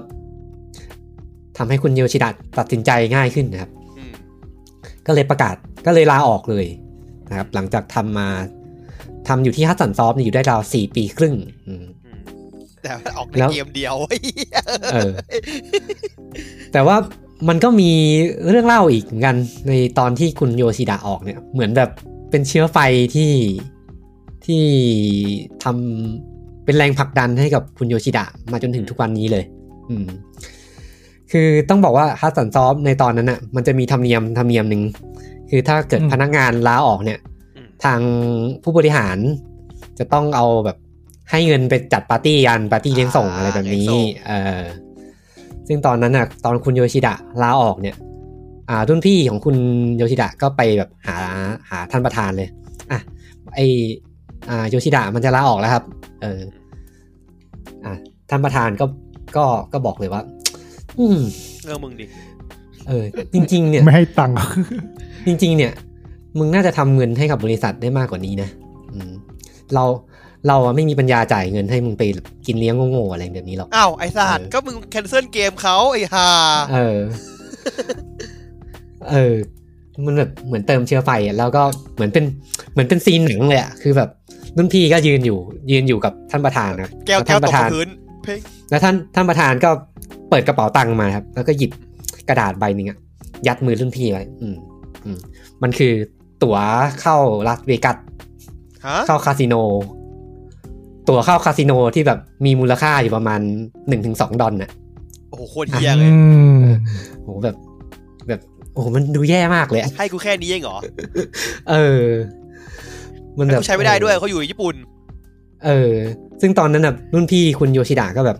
ไอ้เคียมึงแบบไม่ได้แล้วนะโมโหอ่ะ อืม คือเกมตอนนั้นก็ฮัตสันซอฟตอนนั้นก็สภาพไม่ค่อยดีอ่ะพนักงานก็ทำงานกันหัวควิด แล้วแบบมึงเอาแบบไอเนี่ยมายัดใส่มืออ่ะแสดงว่ามึงก็ไปเที่ยวมาใช่ไหมเออ ม มึง ก็คือ เอา ไป เงินบริษัท ไปเที่ยวมาเออ ไปเที่ยวลาสเวกัสมาอะไรแบบเนี้ย เออเป็นแบบซีนอย่างกับซีรีส์ญี่ปุ่นเลย เออเออซีนเม็กซิกันญี่ปุ่นจริงครับ เออ ก็ต้องบอกว่าอืมสังคมญี่ปุ่น ในจริงๆ มันก็มันก็เลื่อยมาจนถึงทุกวันนี้แหละอืม ก็เป็นอย่างนี้ตลอดนะจริงๆนะ เออ ค่อนข้าง ค่อนข้างมีการทำงานที่ที่อ่ มันคือา มันคือ power harassment อ่ะ อืม ผู้ผู้อาวุโสผู้อาวุโสจะกด อะไรก็ได้ ขี่ อืม เออ แล้วก็ทำอะไรก็ได้อย่างที่ที่เราเห็นในซีรีส์ประจำประจำอะไรเงี้ย จะเห็นแบบซีน พนักงานต้องอะไรนะ คุกเข่าขอโทษ เออ เออ แล้วก็แบบเรื่องการทำงานหนักก็เหมือนจะเป็นแบบ เป็นวัฒนธรรมของญี่ปุ่นมาช้านาน ก็แบบถ้าถ้าหัวหน้ายังไม่กลับลูกน้องกลับไม่ได้อะ อืมอืมทุกวันนี้ก็ยังมีนะก็ยังเป็นกันอยู่ ทุกวันนี้ก็ยังเป็นบางออฟฟิศ อืมที่จริง ๆ ก็ บริษัทญี่ปุ่นที่ไทยก็ก็มีวัฒนธรรม ก็ เหมือนกันก็เออ อืมก็ก็ถือว่า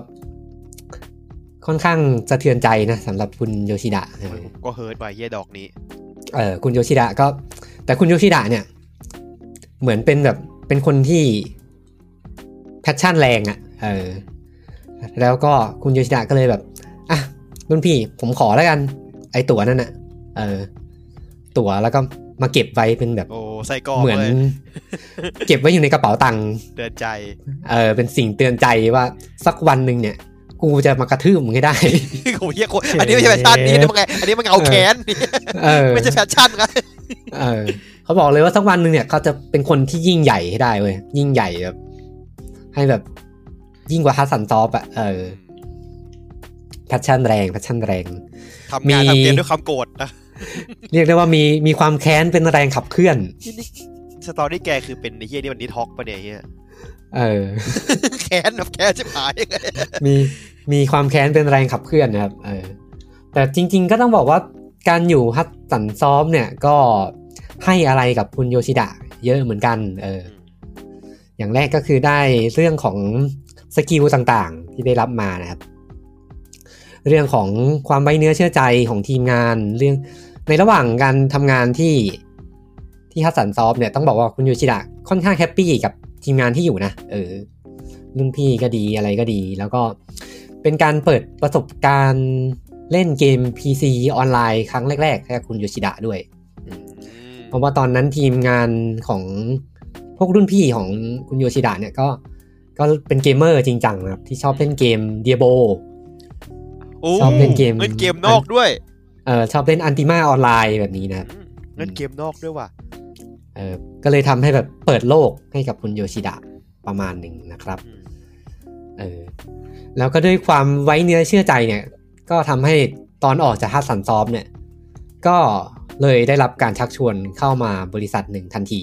เออ มันคือบริษัท Rocket Studio ครับ อืม ซึ่งอืมเป็นบริษัทที่ตอนนั้นอืมน่าจะเป็นบริษัทแบบเหมือนเป็นมือรองๆ ที่คอยช่วยเหลือในการพัฒนาเกมต่างๆ อ่าซัพพอร์ตสตูดิโอ เป็นเหมือนซัพพอร์ตสตูดิโอที่ที่ยังไม่มีผลงานเป็นของตัวเองนะครับ ซึ่งคุณโยชิดะเข้าไปเนี่ยก็ได้ทำเป็นหน้าที่เป็น เป็นเหมือนอ่าคอนเซปต์อาร์ติสเออ ฮะทำอาร์ตเหรอ อ่าไม่ใช่คอนเซปต์อาร์ติสคอนเซปต์ออกแบบคอนเซปต์เกมคอนเซปต์ดีไซเนอร์ เซปดีไซเนอร์ถ้าแกจะวาดรูปเล่นด้วยแกก็เก่งเกินไปก็นะ เออซึ่งซึ่งสาเหตุที่ได้รับการชักชวนเนี่ยก็เพราะ Rocket Studio เป็นสตูดิโอที่อดีตพนักงานฮัตสันซอฟก่อตั้งขึ้นมา อืม เออ แรงแค้น ไม่ทนเหมือนกัน เอ อ ไม่ทนเหมือนกัน เหมือน กูก็ไม่ เหมือนเหมือนพวกเดี๋ยวเนี้ยพวกบริษัทที่แบบออกจากบิสซา นี่มัน ออกจาก อ่า อะไร อะไรนะ ต้องเรียกว่านะไอ้เหี้ยังอิตาลีคาร์ดมาไว้เฮีย เออ ก็ ก็ไม่ทนเหมือน กัน กูออกมาเหมือนกัน เออ ซึ่งตอนนั้นก็ทำฮัททำอยู่ Rocket Studio เนี่ย อยู่ได้ประมาณ 4 ปีนะครับ แล้วก็จนกระทั่งวันหนึ่งครับ ก็ได้มีโอกาสไปเสนองานทำเกมให้กับทางค่ายอีนิกครับ อืม อ่าสแควร์สแควร์มาละสแควร์ใกล้ใกล้ใกล้สแควร์ละใกล้ละ ตอนนั้นเป็นตอนนั้นยังเป็นอีนิกอยู่ เฉๆอ่า อ่า ยังไม่เป็นสแคว เข้า ร์ ใกล้ละอืม เออแล้วก็ทำให้คุณโยชิดะได้พบกับคุณโยสุเกะไซโตะครับ อ่า ก็คือโปรดิวเซอร์ของ Dragon Quest แล้วก็เนียออโตมาตานี่เองครับ อ่าอันนี้เขาเจอไอดอลเขาอีกแล้วนี่ เออเขาเจอไอดอลเขาเขาเอ่อสองคนนี้เขาเหมือนแบบเป็นเพื่อนกันน่ะ อ่า เออ มีความหลังตอนหลังก็มีความเป็นเพื่อนกันแล้ว ม อืมตอนนั้นน่ะ คุณ คุณโยชิดะไปเสนอทำโปรเจกต์เกมเกมหนึ่งให้กับ อ่าทางอีนิก อืม เออเป็นเกม RPG ครับ ที่องค์ประกอบคล้ายๆ Diablo มีระบบ Random Generate Dungeon นะครับอืมซึ่งก็คุณโยโยชิดะออกแบบนะครับ แล้วก็คุณโยสุเกะไซโตะเนี่ย เป็นโปรดิวเซอร์อืมซึ่งก็ ผมไม่อ่านเพิ่มมามาเกมออนไลน์ด้วยนะ เออซึ่งก็จะเป็นเกมออนไลน์ครับ ที่ลงให้กับ P2 อืม อืมแต่ว่าตอนนั้นก็ต้องบอกว่าอ่าทางอีนิกเนี่ย ค่อนข้างคาดหวังนะครับ กับโปรเจกต์นี้อ่ะเพราะว่าอ่าน่าจะช่วงเดียวกันที่มีไฟนอล11 มา อืม ก็เลยทำให้ทางอีนิกเนี่ยค่อนข้างคาดหวังเลยนะครับ ว่าเกมเนี้ย อ่าน่าจะไปได้นะครับ แล้วก็เหมือนเป็นคำสาปประมาณหนึ่ง มาอีกแล้ว ไอไอ อีกแล้วเหรอ เออ มาอีกแล้ว เขา นะ ตูอีกแล้วเหรอ เออ ก็ตอนนั้น จริงดิ ต้องบอกว่า อ่า เป็นจังหวะดีพอดีที่สแควร์รวมกับอินิกพอดี อ่า เออมันเกิดหลายสิ่งหลายอย่างนะครับ ในระหว่างการควบรวม มีการปรับโครงสร้าง มีนู่นนั่นนี่นะครับ แล้วก็มีการปรับเปลี่ยนตัวเกมของคุณโยชิดะใหม่ เออ มีฝ่ายมาร์เก็ตติ้งที่แบบเข้ามาเสนอว่าเอ๊ะมันควรจะมีหมวดเนื้อเรื่องไหมอะไรแบบนี้ เออ ซึ่งเกม มันก็เลยทำให้เกมเนี้ยมันมันมันถูกรีเวิร์กหลายครั้ เริ่ ง มโปรดอ่าเริ่มเริ่มเริ่ม เออ ลงละอืม มันถูก มันถูกแก้ใหม่หลายครั้งนะครับ สุดท้ายก็โดนสั่งยุติการพัฒนา เรี ไป ยบร้อย อีกแล้วเหรอ เรียบร้อย เกมอีกแล้วเหเรีรอบยวะ ร้อย เออ นะครับ แคนเซิล นี่คือตำนานนะครับ ไปที่ไหนหัวหน้าตายหมด เอ้ยหรือว่าแกที่แกเป็นคนแบบชอบแบบไมโครมาเนตมากๆ เพราะว่าแกโดนมาเยอะปะวะ แกกูคุมไม่ น่า ทุกอย่าง จะ เลย นะ เออ น่าจะเออเออ ก็ แต่การแคนเซิลครั้งนี้ก็ไม่ได้สูญเปล่า ไม่ได้สูญเปล่าเสียทีเดียว อืมเพราะว่าก็โดวยการที่ได้รู้จักกับคุณโยสุเกะไซโตะเนี่ยแหละ ก็เหมือนแบบ เหมือนเจอเพื่อนที่แบบถูกคอกันอ่ะ อ่า เออ เจ๊เพื่อกินเหล้าละ เออก็ ก็เลยทำให้คุณโยสุเกะเนี่ย เห็นแววเว้ยว่าไอ้ไอ้ไอ้โยชิดะเนี่ย มันมันเป็นคนมีความสามารถ เด็กเนี่ยมีของ ก็เลยชวนมาครับ อ่ะ มาอยู่สแควร์อินิกดีกว่า อ่ะ เออ โโห มึงมา แ มึงมาอยู่ แบ สแควร์ ทิ้งเลยนะ มึงมาอยู่สแควร์อินิกเลยชวชวนเลย เออ ซึ่งตอนนั้นคุณโยชิดะก็แบบ สองจิตสองใจคือแบบที่ล็อกเก็ตสตูดิโอมันก็แบบ คนรู้จักอ่ะ คนรู้จักอะคอมฟอร์ตโซนอะเออ แล้วก็เป็นแบบคนที่ทำงานด้วยกันมา เออ ซึ่งตอนนั้นเป็นหัวหน้าของคุณโยชิดะเนี่ยแหละ ที่ที่ล็อกเก็ตเนี่ยแหละ ที่เหมือนแบบโหเรียกได้ว่าขั้วตรงข้ามกับฮัตสันตอบ เออ นะครับ ก็คือแบบบอกเลยว่าคุณโยชิดะเนี่ย เออ ไปเถอะ คนมีความสามารถอย่างมึงเนี่ย ไปไปอยู่สแควร์เถอะ ดีกว่ามาอยู่ที่สตูดิโอเล็ก ๆ แบบนี้นะครับ อืม มันพี่ไม่ก็ เออ เท่สัตว์ แล้วก็ อ่ะ แต่ถ้ามึงไปเนี่ย มีสองเงื่อนไขนะ เออ เงื่อนไขแรกเนี่ย ไปแล้วเนี่ย ขึ้นไปเป็นบอร์ดบริหารให้ได้ อ่าเออมีมีเควสให้ด้วย มีเควสให้ด้วย เออ มีแจกเควส ซึ่งซึ่งเขาก็ได้เป็นจริงนะ เออ แล้วก็อย่างที่สองเนี่ย ถ้าไปเนี่ย มีโปรเจกต์อะไรอะติดต่อกลับมาด้ว อ่าย เป็นสายกูด้วย เออ ยินดีกังหลายใช้ได้อะ เออ มีถ้ามีโปรเจกต์อะไรเข้าท่าเนี่ย เออ ก็ติดต่อ Rocket Studio มาแล้วกัน เอออ่ะสุดท้ายคุณโยชิดะก็ตัดสินใจได้ครับ ก็ ก็ไปทำงานร่วมกับคุณโยสุเกะไซโตะที่ Square Enix นะครับอืมซึ่งพอไปถึง Square Enix เนี่ย มาถึงก็ โอ้โห เรียกได้ว่า มาทำงานกับแฟรนไชายใหญ่เลยนะครับ ในตอนที่เข้าไปที่สแควร์อินิกครั้งแรกๆเนี่ย คุณโยสุเกะไซโตะเนี่ย ก็พามาเลยพามาที่ห้องประชุมนะครับ อืม แล้วก็บนบอร์ดเนี่ย มีชื่อเกมชื่อหนึ่งเขียนไว้ครับ มันคือเกมที่ชื่อว่า Dragon Quest Online โอ้ อืม โลงงอกเลย เออแล้วก็ในที่ประชุมก็มีอยู่ มีคนสำคัญอยู่อีกสองคนนะครับ ก็คือคุณยูจิโฮริอินะครับ ก็ผู้ให้กำเนิดดากอนเควสแล้วก็อีกคนหนึงก็คือคุณจินฟูจิซาวะนะครับ ที่มาทำหน้าที่เป็นผู้กำกับนะครับ อ๋อ แล้วก็มีแล้วก็มีช่องว่างอยู่อีกสองช่องนะครับ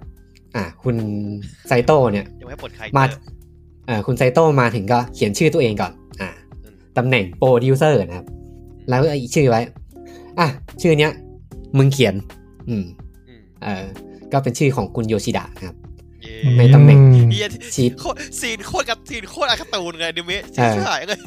ในตำแหน่งชีฟแพลนเนอร์นะครับ โอ้ชื่อแพนเนอร์โอ้โห อืม โอ้ คุณโยชิดะได้ได้มาทำเป็นชีฟแพลนเนอร์เลยนะครับ อืม ก็ อ่ะ ในระหว่างนั้นก็ต้องบอกว่า Dragon Quest Online เนี่ย มันยังเป็นแบบ ยังตั้งไข่อยู่เลยอะคือแบบ คุ้นอืม ยังเป็นวุ้นอยู่เลยนะครับ อืมยังไม่มีอะไรเลย แล้วก็ ในระหว่างนั้นน่ะ โปรเจกต์มันก็ เรื่อยๆมาเรื่อยๆ ต้องบอกว่าไม่ค่อยมีความคืบหน้าดีกว่า อืม ไม่ค่อยมีความคืบหน้า ส่วนหนึ่งก็เพราะว่าคุณฟูจิสวะเนี่ย ต้องไปทำเกม Dragon Quest 9 ด้วย อ่าทำตัวซิงเกิลเพลเยอร์ด้วย เออต้องไปทำเกมพักหลักด้วยนะครับ แล้วก็ในระหว่างนั้นคุณโยชิดะนอกจากเป็นชิปแพนเนอร์แล้วนะครับ ก็ได้มาทำเกมอ่าเป็นเกม ผมจะเรียกว่าภาคแยกดีไหมวะ มันไม่เชิงภาคแยกสิทีเดียวแล้วกัน อืม มันคือเกม Dragon Quest Monster Battle Road นะครับ อ่าตัวเกมตู้ อ๋อ ปะ เป็นเกมเป็นเกมตู้ แล้วก็ลงเป็นเกมอาร์เคดอะที่ลงให้วีด้วย เกมการ์ดเกมการ์ดเกมการ์ด มันเป็นเกมการ์ดที่เอามอนเตอร์มันจะเป็นการ์ดอ่ะเออแล้วก็เรียกการ์ดจากมอนเตอร์มาสู้ๆกัน มีความเป็นมูชิคิงอยู่ประมาณหนึ่งอะผมดูแล้ว อ่า เออมีสแกนการ์ดด้วย อ่า อืม แล้วก็เป็นการทำสัญญาแรกสำเร็จนะครับก็เพราะว่าโปรเจกต์นี้ก็คือไปจ้าง Rocket Studio ครับ เอาจนได้ไป เออเอออ่ะเขาทำเป็นคนทำตามสัญญานะเออ เออเอาจนได้จริงว่ะชอบชอบชอบ เออแล้วก็ได้ได้มาทำเกมกับทางคุณโยชิดะ จริงๆผม เป็นสัญญา ผมชอบ แรกที่ เมแนวนี้มากแต่ก่อนอ่ะผมเล่นในเนี่ย อืม โอชิคิงเล่นไงเดอร์โคตรชอบเลยนะผมมีการ์ด เออสนุกสนุก เอ อ ก็มา แต่กิ กิน น ให้ กิ กับ น เพื่อน กินเงินเยอะจัดเลยนะ อุ้ยครั้งหนึ่งผมได้แม่งสามสิบบาทอ่ะ ม ก่อนนั้นคือแต่ก่อนนั้นคือเกมตู้สิบบาทนะไทย อื เอ้ย ม แต่ว่า อืม เกมเฮียเนี่ยเพราะมันการ์ดทุกใบอ่ะแม่งสามสิบบาทแบบแล้วต้องมาซื้อของของเล่นไงเดอร์ของเล่นไม่งของเล่นมาใส่อะไรด้วยนะแบบโอ้ยเฮียแม่งงอแม่งบาน โคตรบานเลยอ่ะตอนนั้นอ่ะ เออในระหว่างนั้นก็ได้ออกเกม Dragon Quest Monster Battle Road มาเรื่อยๆนะ หลายภาคอยู่เออแล้วก็จนสักพักหนึ่งเนี่ยก็โปรเจกต์ Dragon Quest 9 เนี่ย ก็เริ่มมีปัญหาเหมือนกัน อีกแล้ว เออ เออต้องต้องการให้คุณฟูจิสวะเนี่ย มาทำงานเต็มตัวแล้ว จะไปทำงานสองโปรเจกต์ไม่ได้แล้ว ออกงานไม่ได้ละ เออมาทำภาคเก้าดีกว่า อืม ทำภาคเก้าให้มันเสร็จๆนะครับ คุณฟูจิสวะเนี่ยก็เลยตั้งให้คุณโยชิดะ มาเป็น acting director แทน ฮะ เออ มาถึง เป็น ภาค เป็ สิ น บปะนะไอยภาคเอ็กเนี่ยนะ ภาคออนไลน์อ่ะ เออ เออณตอนนั้นยังเป็น Dragon Quest ออนไลน์อออยู่ นไลน์อยู่เออยังไม่ใช่ยังไม่ได้ชื่อ เออ เอ็กเนาะตอนนั้น ก็เลยได้โยชิดะเนี่ยมามามาตั้งแท่นผู้กำกับชั่วคราวก่อนแล้วกัน เออ ดุจังวะ ซึ่งพอคุณโยชิดะเข้ามาเนี่ย ก็เหมือน เหมือนเป็นคนที่มาทำหลาย ๆ สิ่งหลาย ๆ อย่าง ให้ Dragon Quest ออนไลน์มันเดินหน้า อืม เออ ซึ่งตอนนั้นน่ะต้องบอกว่าเกมมันยังเป็นวุ้นอยู่เลยอะแล้วคุณโยชิดะเข้ามาเนี่ย ก็คือมาทำให้คอซิสเต็มของเกมอะมันเสร็จ เออ พวกระบบต่างๆนะครับ ที่ที่อยู่ในด็อกิเมนต์เนี่ย แกก็เอามา implement ให้เป็นเกมเพย์ให้ได้ให้ให้เสร็จนะครับ ซึ่งคุณโยชิดะเนี่ยก็อยู่กับโปรเจกต์ Dragon Quest ออนไลน์เนี่ยมาตั้งแต่ช่วงช่วงแรกนะครับ จนถึงช่วงอ่าอันฟาเทสภายในนะครับ สาเหตุที่คุณโยชินะได้อยู่แค่ถึงช่วงอันฟาเทสก็เพราะว่า Dragon Quest 9 เสร็จแล้ว อืมกลับมาแล้ว คุณฟูจิสวะก็แบบอ่ะกูกลับมาแล้วเออ ไอสัตว์กลับมาเกมเครดิตอีก อ่ะกูกูกลับมาแล้วเออ แล้วก็เป็นช่วงที่ Square Enix มีนโยบายนะครับ ก็คือเกมเกมหนึ่งเนี่ย ไม่ควรมีผู้กำกับสองคน อ่า เออ เพราะฉะนั้นมึงออกไป ม เออ ตอนนี้ก็ยัง คุณ เป็น โย อ ชิ ยู่ ดะ อืม เออคุณโยชิดะก็เลยถูกถอดชื่อออกจาก โด ทีมงาน โมท ไป อ่า เออกลายเป็นแค่ชิปแพลนเนอร์เฉยๆนะครับอืมเอาจริงๆ ถ้าไปค้นประวัติในวิกิคือไม่มีชื่อเลยอะ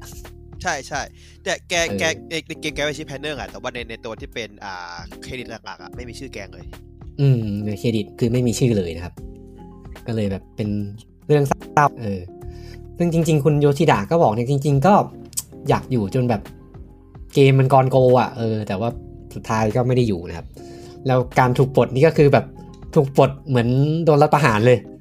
คือถูกปลดระหว่างไปบิสเนสทิปอะ อ๋อออกกลางอากาศเลยเหรอ เฮ้ยอันอันนี้ เอออั อันนี้โคตรเฮี้ยนะ อันนี้เฮี้ยนะ เอออันนี้เฮี้ยจริง การอากาศนี่เฮี้ยนะ คือกลางอากาศเลยนะครับ อืม แต่ก็คุณอ่าโยชิดะเนี่ยก็ยังทำงานอยู่ที่สแควร์อินิกเหมือนเดิมนะ ยังไม่ยังไม่ของขึ้น อืมๆคือก็คือถ้าทำก็งานเกมได้ออกแหละ เออ เออ คือเป็นความฝันแล้วล่ะ ได้ทำเกม Dragon Dark Quest Quest อืม เอ อ อ อก ได้ งาน มาอ ด้ว ยู่ ย สแควร์อินิกเออ ถือว่าเป็นความฝันแกแล้วล่ะ การได้มาอยู่กับสแควร์อินิกนะครับ เป็นบริษัทไอดอลตั้งแต่เด็ก อ่ะแล้วก็หลังจากเกม Dragon Quest เนี่ย อ่า Dragon Quest 10 เนี่ยมันออกเปิดให้บริการไปแล้วอืม Square Enix ก็ให้งานใหม่คุณโยชิดะครับเออ โอ้โหเฮี้ยงานใหญ่ขนาดนี้อีสัตว์ มึงทำงานใหญ่เลย อ่ะ ต้องบอกว่าอุตสาหกรรมตอนที่คุณโยชิดะได้งานใหม่เนี่ย มันเป็นช่วงปี 2009 แล้ว อุตสาหกรรมเกมญี่ปุ่น เริ่มประสบปัญหาอย่างหนึ่งก็คือเริ่มตามเทคโนโลยีฝั่งตะวันตกไม่ทัน อ่า อืม ด้วยเนื่องจากการมาของพวกอ่าเครื่องเกมรุ่นใหม่ด้วยนะ P อ่า P สาม Xbox สามหกศูนย์ที่เกมทางฝั่งตะวันตกเนี่ยมันเปิดตัวด้วยแบบโอ้โหกราฟิกอลังการงานสร้าง จินอืม เออ ซึ่งตอนนั้นญี่ปุ่นอืมไม่มีโน้ตฮาวเรื่องนี้ ญี่ปุ่นไม่มีเทคโนโลยีที่จะตอบโจทย์ได้ยกเว้นสควอนิก อืม มีเจ้าเดียว คนอื่นไม่มี เพราะว่าเพราะว่าตอนนั้นญี่ปุ่นส่วนใหญ่ก็ยังพึ่งพาการพัฒนาด้วยเอนจินของบริษัท อ่า เสียเป็นส่วนมาก ใช่ อืมอืมก็เลยให้มอบหมายให้คุณโยชิดะครับ ไปอ่ะไปดูงานต่างประเทศ อืม แล้วกันนะครับ ซึ่งก็ไปดูงานกันสามคนนะครับ อืม ก็มีคุณฮิโรชิ มินากาวะนะครับ ที่ทำอ่าแท็กติกออกนั่นแหละเออ โอ้โห ไปกับไอดอลละ ไปกับไอดอลเลยนะครับ แล้วก็อีกคนหนึ่งที่ไปด้วยกันนะครับ ก็คือคุณฮิโรชิ ทาคาอินะครับ อืม ผู้กำกับเกม Last Remnant นะครับ แล้วก็ อ่าทำนั้นเหรอ ผู้กำกับเกม Final Fantasy อ่า เออ อยู่กับมานานอีกแล้ว 16 เออก็อยู่กันมานานนะครับ เออ ตอนนั้นก็เลย อันนั้น ส ผม แคว ชอ ร์ บนะอันนั้นผมชอบนะเอาจริงๆอ่ะ จริง ๆ ก็ดี Last Remnant เป็นเกมที่ดี เนื้อเรื่อง ผม ก็ ว่ามันมันมันตะวันตกไปนิดนึงแค่นั้นเอง ก็เนื้อเรื่องก็เป็นสไตล์แท็กติกออกเลย อืมอืมอืม เออ แต่ว่าคงบางคอนโซลที่ไม่เหมาะกับมันอ่ะ เออ Xbox อ่ะ เกม เกมสนุกแล้วก็เล่นยากประมาณ โห หนึง ยากยากจริงยากจริง อืมครับ ก็ตอนที่ไปทำตอนที่ไปศึกษางานเนี่ยสแควร์ก็มอบโจทย์ให้ด้วยว่า ไปหาวิธีทำเกมที่จะมาสู้กับเกมฝั่งตะวันตก อ่า อืม ก็ไปศึกษากันมาครับ แล้วก็ได้โปรเจกต์เกมเกมหนึ่งขึ้นมาครับ เป็นเกม IP ใหม่ ที่ก็ไม่มีชื่อนะเออ อ่ะคือคือคือไม่ได้ทำนะครับ ถูกถูกต้องนะครับเพราะพูดมาอย่างนี้ก็คือไม่ได้ทำนะครับ แล้วก็สวัสดีครับ เป็นเกมที่โดนแคนเซิลไป ซึ่งเกมนี้จริงๆทำไปร่วมปีแล้ว เออ ออกแบบงานต่างๆ เริ่มเสร็จแล้ว จะมีคอนเซปต์คล้ายๆ คอนเซปต์โลกเนี่ยคล้ายๆ บัตรบอล เออ แล้วก็จะมีองค์ประกอบมัลติเพเยอร์ที่เป็นแอสซิม e ติกด้วย โอ้โห อืม เงินใหญ่จังวะ เออ ซึ่งสาเหตุหนึ่งที่ผมว่าเกมนี้ถูกยกเลิก ก็เพราะว่ามันอาจจะใช้เวลานานในการทำ โอ้ผมว่าอาร์สไตล์แม่งน่าจะขายยากว่ะ ตอนนั้ แล้ว น ก็น่าจะ เออ น่าจะเป็นส่วนหนึ่ง ที่แบบเป็น เพราะว่าเกม เรออะไรอย่างเงี้ย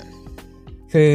เกมเนี่ย โปรเจกต์เนี่ยมันเริ่มพัฒนาไปอย่างเชื่องช้ามากครับ แค่ เพราะ เพราะว่าคุณโยชิดะเนี่ย ตอนนั้นก็อยากจะให้ใช้เกมเนี้ยเป็นเกมสำหรับปั้นทีมงานชุดใหม่ เออ ให้แบบพนักงานใหม่มาเรียนรู้การทำงานต่างๆนะ ยอดเยี่ยม สุดยอด เออ ขอบคุณสควอนิกกูกราบตีนเลยมึงสรรหาก็เกิน ซึ่งจริง ๆ ก็สมเหตุสมผลนะก็คือ การตัดสินใจก็เอ่อพนักงานเข้าใหม่ก็มาเรียนรู้เทคโนโลยีใหม่เลย เออ มันก็จะดีกว่าแบบไปทำอย่างอื่นอ่ะ หรือกลายว่ามัน เออ ไม่มีคนที่แบบมีประสบการณ์มากพอที่จะพาเกมเดินหน้าไปได้ อืมกลายเป็นว่าทีเกมมัน คนก็ ช้า ขับ เกิน กันใหม่หมดอืม เออมันกลายเป็นแบบคำคำๆกันคุณโยชิดะก็เถียงกันไปเถียงกันมากับคุณทาคาอินะอืม อืม สุดท้ายโปรเจกต์มันก็ไม่ได้ไปต่อนะครับอืมทำอยู่ปีครึ่งนะครับ แล้วก็ โอเคเสียเสียเวลาเสียเวลาไม่เยอะเสียเวลาไม่เยอะ อืมแล้วก็น่าจะเป็นประจวบเหมาะพอดีนะครับ ตอนนั้นมีหนึ่งเกมนะครับ ที่ที่เปิดให้บริการไปแล้วนะครับ แล้วก็ไฟกำลังไหม้เลย นั่นก็คือเกม Final Fantasy 14 นะครับ อ่า ในระหว่างที่คุณโยชิดะทำเกม IP ใหม่อยู่ Final Fantasy 14 ก็เรียกได้ว่ากำลัง ไปได้สวย ไปได้สวยทีเดียว ไปได้สวย สวยเลย เออเปิดตัวมาอย่างอลังการนะครับ ด้วยคะแนนประมาณ 4 อืมสี่ไม่ได้สี่เต็มห้านะสี่เต็มสิบ 4 4เต็ม สี่ 10 คะแนน มันจะสี่เต็มห้าดาวนะ เออ สี่เต็มสิบนะครับ สี่เต็มสิบนะครับ ก็ ก็ตอนนั้น Final Fantasy 14 มีปัญหาแล้ว เออ โอ้มีมาตลอดครับผม มีมาตั้งแต่แรกนะ แล้วก็เป็น เป็นอีกครั้งหนึ่งนะครับที่ ตอนนั้นต้องบอกว่า ตอนแรกอะ่ะ คุณโยชิดะก็ไม่รู้ว่า Final Fantasy 14อ่ะ มันมีปัญหา เพราะว่าแต่มันมารู้มารู้เพราะว่า ไอคนในทีมเนี่ย มันต้องออกไปช่วย Final 14 บ่อยๆ อ่า เออ แล้วจนกระทั่งวันหนึ่งเนี่ย ลูกน้องแกก็มาแบบ พี่ บท สิบสี่เนี่ย ไม่ไหวแล้วนะ สิบสี่แม่งยับกว่าพี่เฮีย สิบสี่แม่งยับแล้วนะพี่ เออ แกก็เลยแบบอ่ะ กูอีกแล้ว ไหน ใช่ไหม ขอม ทำ ขอมาลอง มีมทักษิณน่ะ กูอีกแล้วใช่ไหม ไหนเอามาดูหน่อยสิปัญหามันเป็นอย่างไรนะครับ เออ มันขอดูศพโดนก็ชนเลยเฮีย เออตอนแรกแกก็แบบรวมทีมกันลับๆอยู่ ก็ก็สามคนนั่นแหละที่ที่ไป ขอไอ้ ไป สาม ต่าง ด ป อก ระเทศมา เออ สามใบเถาเลยนะ ใช่สามคนนะคุณมินากาวะกับคุณทาคาอินั่นแหละ อ่ะ มารวมทีมกันที่เอไฟนอลแฟนตาซีสิบสี่เนี่ย เราจะทำอะไรได้บ้างนะครับ เออ ทำอะไร ก็เลย แล้วก็ แล้วก็แอบไปคุยกับพนักงานแต่ละคนนะครับ ว่า เออ มึงคิดยังไงกับไฟนอลสิบสี่วะตอนเนี้ย เออ ก็เลยได้ฟีดแบ็กต่างๆ มานะครับ แล้วก็สุดท้ายนะครับ ก็ อ่าสแควร์อินิกก็ไม่ไหวแล้ว อืม อ่ะ ไอสามคนนั้นน่ะ มา นี่ดิ อ้าว เออ อ่ะ มารับช่วงต่อไปเลยแล้วกันนะ เออ คือต้องต้องต้องขออธิบายเพิ่มเติมก่อนว่าตอนนั้นนะ อืม แกสิบสี่มาเปิดตัวสิบสี่เปิดตัวไปแล้วขายไปแล้วด้วย แล้ ขายไปแล้ว ตอนเบต้าปัญหาเยอะมาก แล้วแล้วแล้วคนทำมันไม่แก้เว้ย อืม บอกเดี๋ยวก็เดี๋ยวก็เดี๋ยวก็เดี๋ยวก็เดี๋ยวก็โอเคเอง เออ สุดท้ายมาก็ก็แก้ไม่ก็ไม่ได้แก้ก็แก้ไม่ได้ เพราะว่า อ่าถ้าคุณได้ไปดู GDQ ไม่ใช่อ่าไอ้นี่นไอ้นี่ไม่ใช่ GDQ เดี๋ยวที่มันรายงานกันไอ้ GDC ปีหนึ่งที่คุณโยชิดะมาพูดแกบอกว่า เพราะว่าปัญหาข้างหลักคือตอนนั้นคือว่าทุกอย่างอ่ะเป็นเซิร์ฟเวอร์ไซด์หมด คือทุกการประมวลผลอยู่ที่เซิร์ฟเวอร์ อืม ทำให้ตัวตัวเซิร์ฟเวอร์งับงับงับคนเล่นทั้งหมดไม่ได้ แล้วก็ UI ยุ UI มั่วมาก แล้วก็ เออ ตัวเกมเน้นกราฟิกมากเกินไปจนเทคโนโลยีตอนนั้นอะของคอนฮาร์ดแวร์รับไม่ได้ เออ แต่โชคดี หลักๆ เกียรติรู้สึกนะแกจะรู้จักคุณอ่ามูโรจิตอนนั้นด้วยปะที่เป็นอาร์ตฟอกคอนอะ อืม ใช่ไหม หลักหลักหลักๆก็คือต้องบอกว่าสแควร์ตอนนั้นก็หลงระเริงกับไฟนอล11 อ่ากราฟิกสวย เออ ไง แล้วก็ไม่มีประสบการณ์ในการทำเกม MMO เหมือนคนอื่นเขา อืมอืม เออ แล้วก็ไอทีมงานเนี่ย ไม่เคยเล่นเกม MMO เพราะว่าด a ก o n เควสกับ 14 เนี่ย ออกห่างปีเดียวเองนะ อืม ตัวออนไลน์เนี่ยปีเดียวเองนะคือแบบเกมไม่เพิ่งออกปีเดียวมันก็ทำเกมใหม่แล้วอะ อืม แล้วก็ด้วยตัวคุณโยชิดะเองก็เป็นคนที่เล่นเกม MMO อยู่แล้ว ช่องช่องช่องอยู่ เออช่องช่องอยู่แล้ว ก็เลยได้จากชิปแพนเนอร์นะครับ ก็เลยได้มาทำหน้าที่เป็นโปรดิวเซอร์แล้วก็ผู้กำกับควบเป็นครั้งแรกนะครับ กับ Final Fantasy 4 นะครับ อืม ซึ่งหลังจากนี้ก็จะเป็นเรื่องราวของ Final Fantasy 14 แล้ว อืม เออ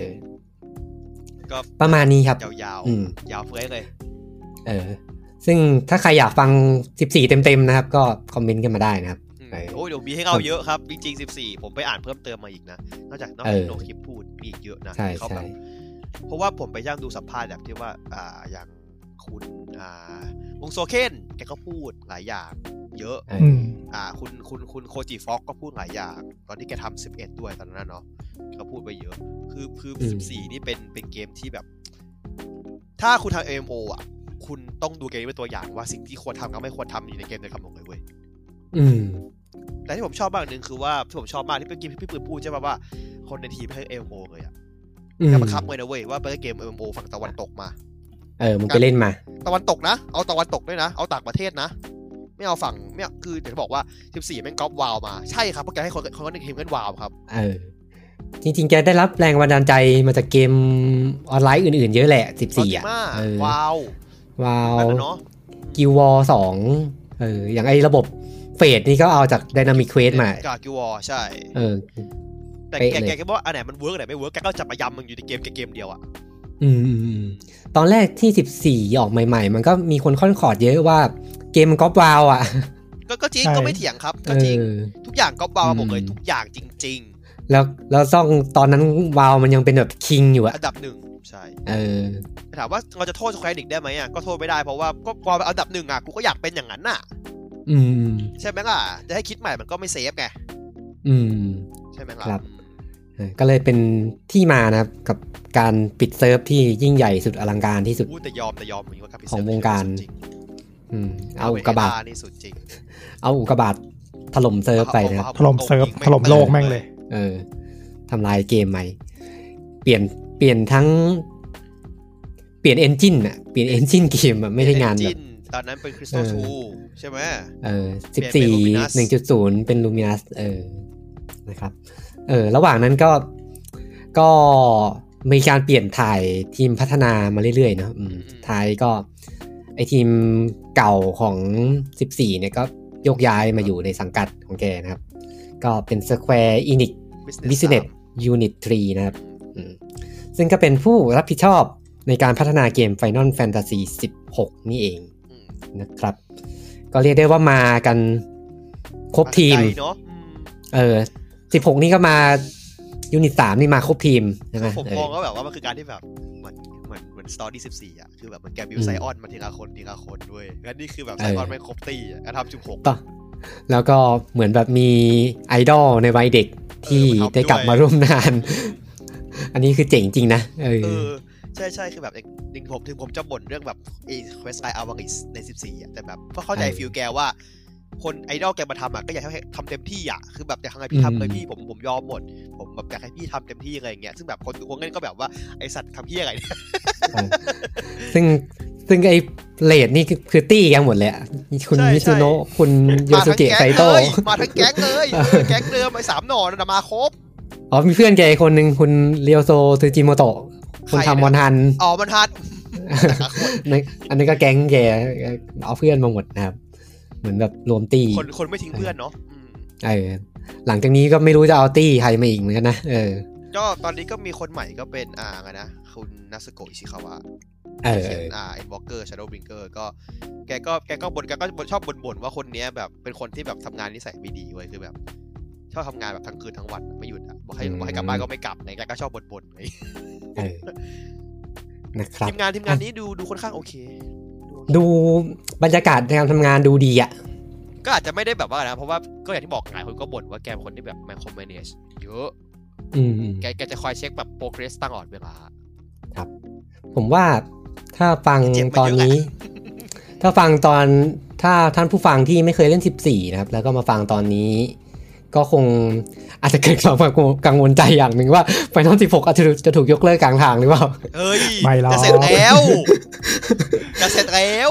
เป็น แบบ เป็นคำ เป็น สาป เป็นเหมือนคำสาบเงี้ยเหรอ เอ เฮ้อยแต่ว่าตั้งแต่แกทำสิบสี่มาแกก็ไม่ได้แคสเซิลเลยไงใช่ไหมล่ะ เออไม่โดนแล้วไม่โดนแล้ว หมดน่าจะทำทำลายคำสาปไปแล้วเออ มันมันหมดตั้งแต่ตอนสิบสี่เลยอะ อืมแต่สิ่งหนึ่งที่ทำให้อ่าผมว่าวางใจได้ประมาณหนึ่งก็คือ แกเป็นคนที่สัญญาอะไรไว้แล้วมักจะทำได้ อืม อ่า เออ ความเป็นชีพแพลนเนอร์นะความเป็นคนสายสายวางแผนนะ ทั้ง ผม ทั้ง ว่า ทั้งเรื่องจริงทั้งเรื่องเรื่องส่วนตัวเออ ผมว่าแกเป็นคนทานพาเลนซี่อ่ะ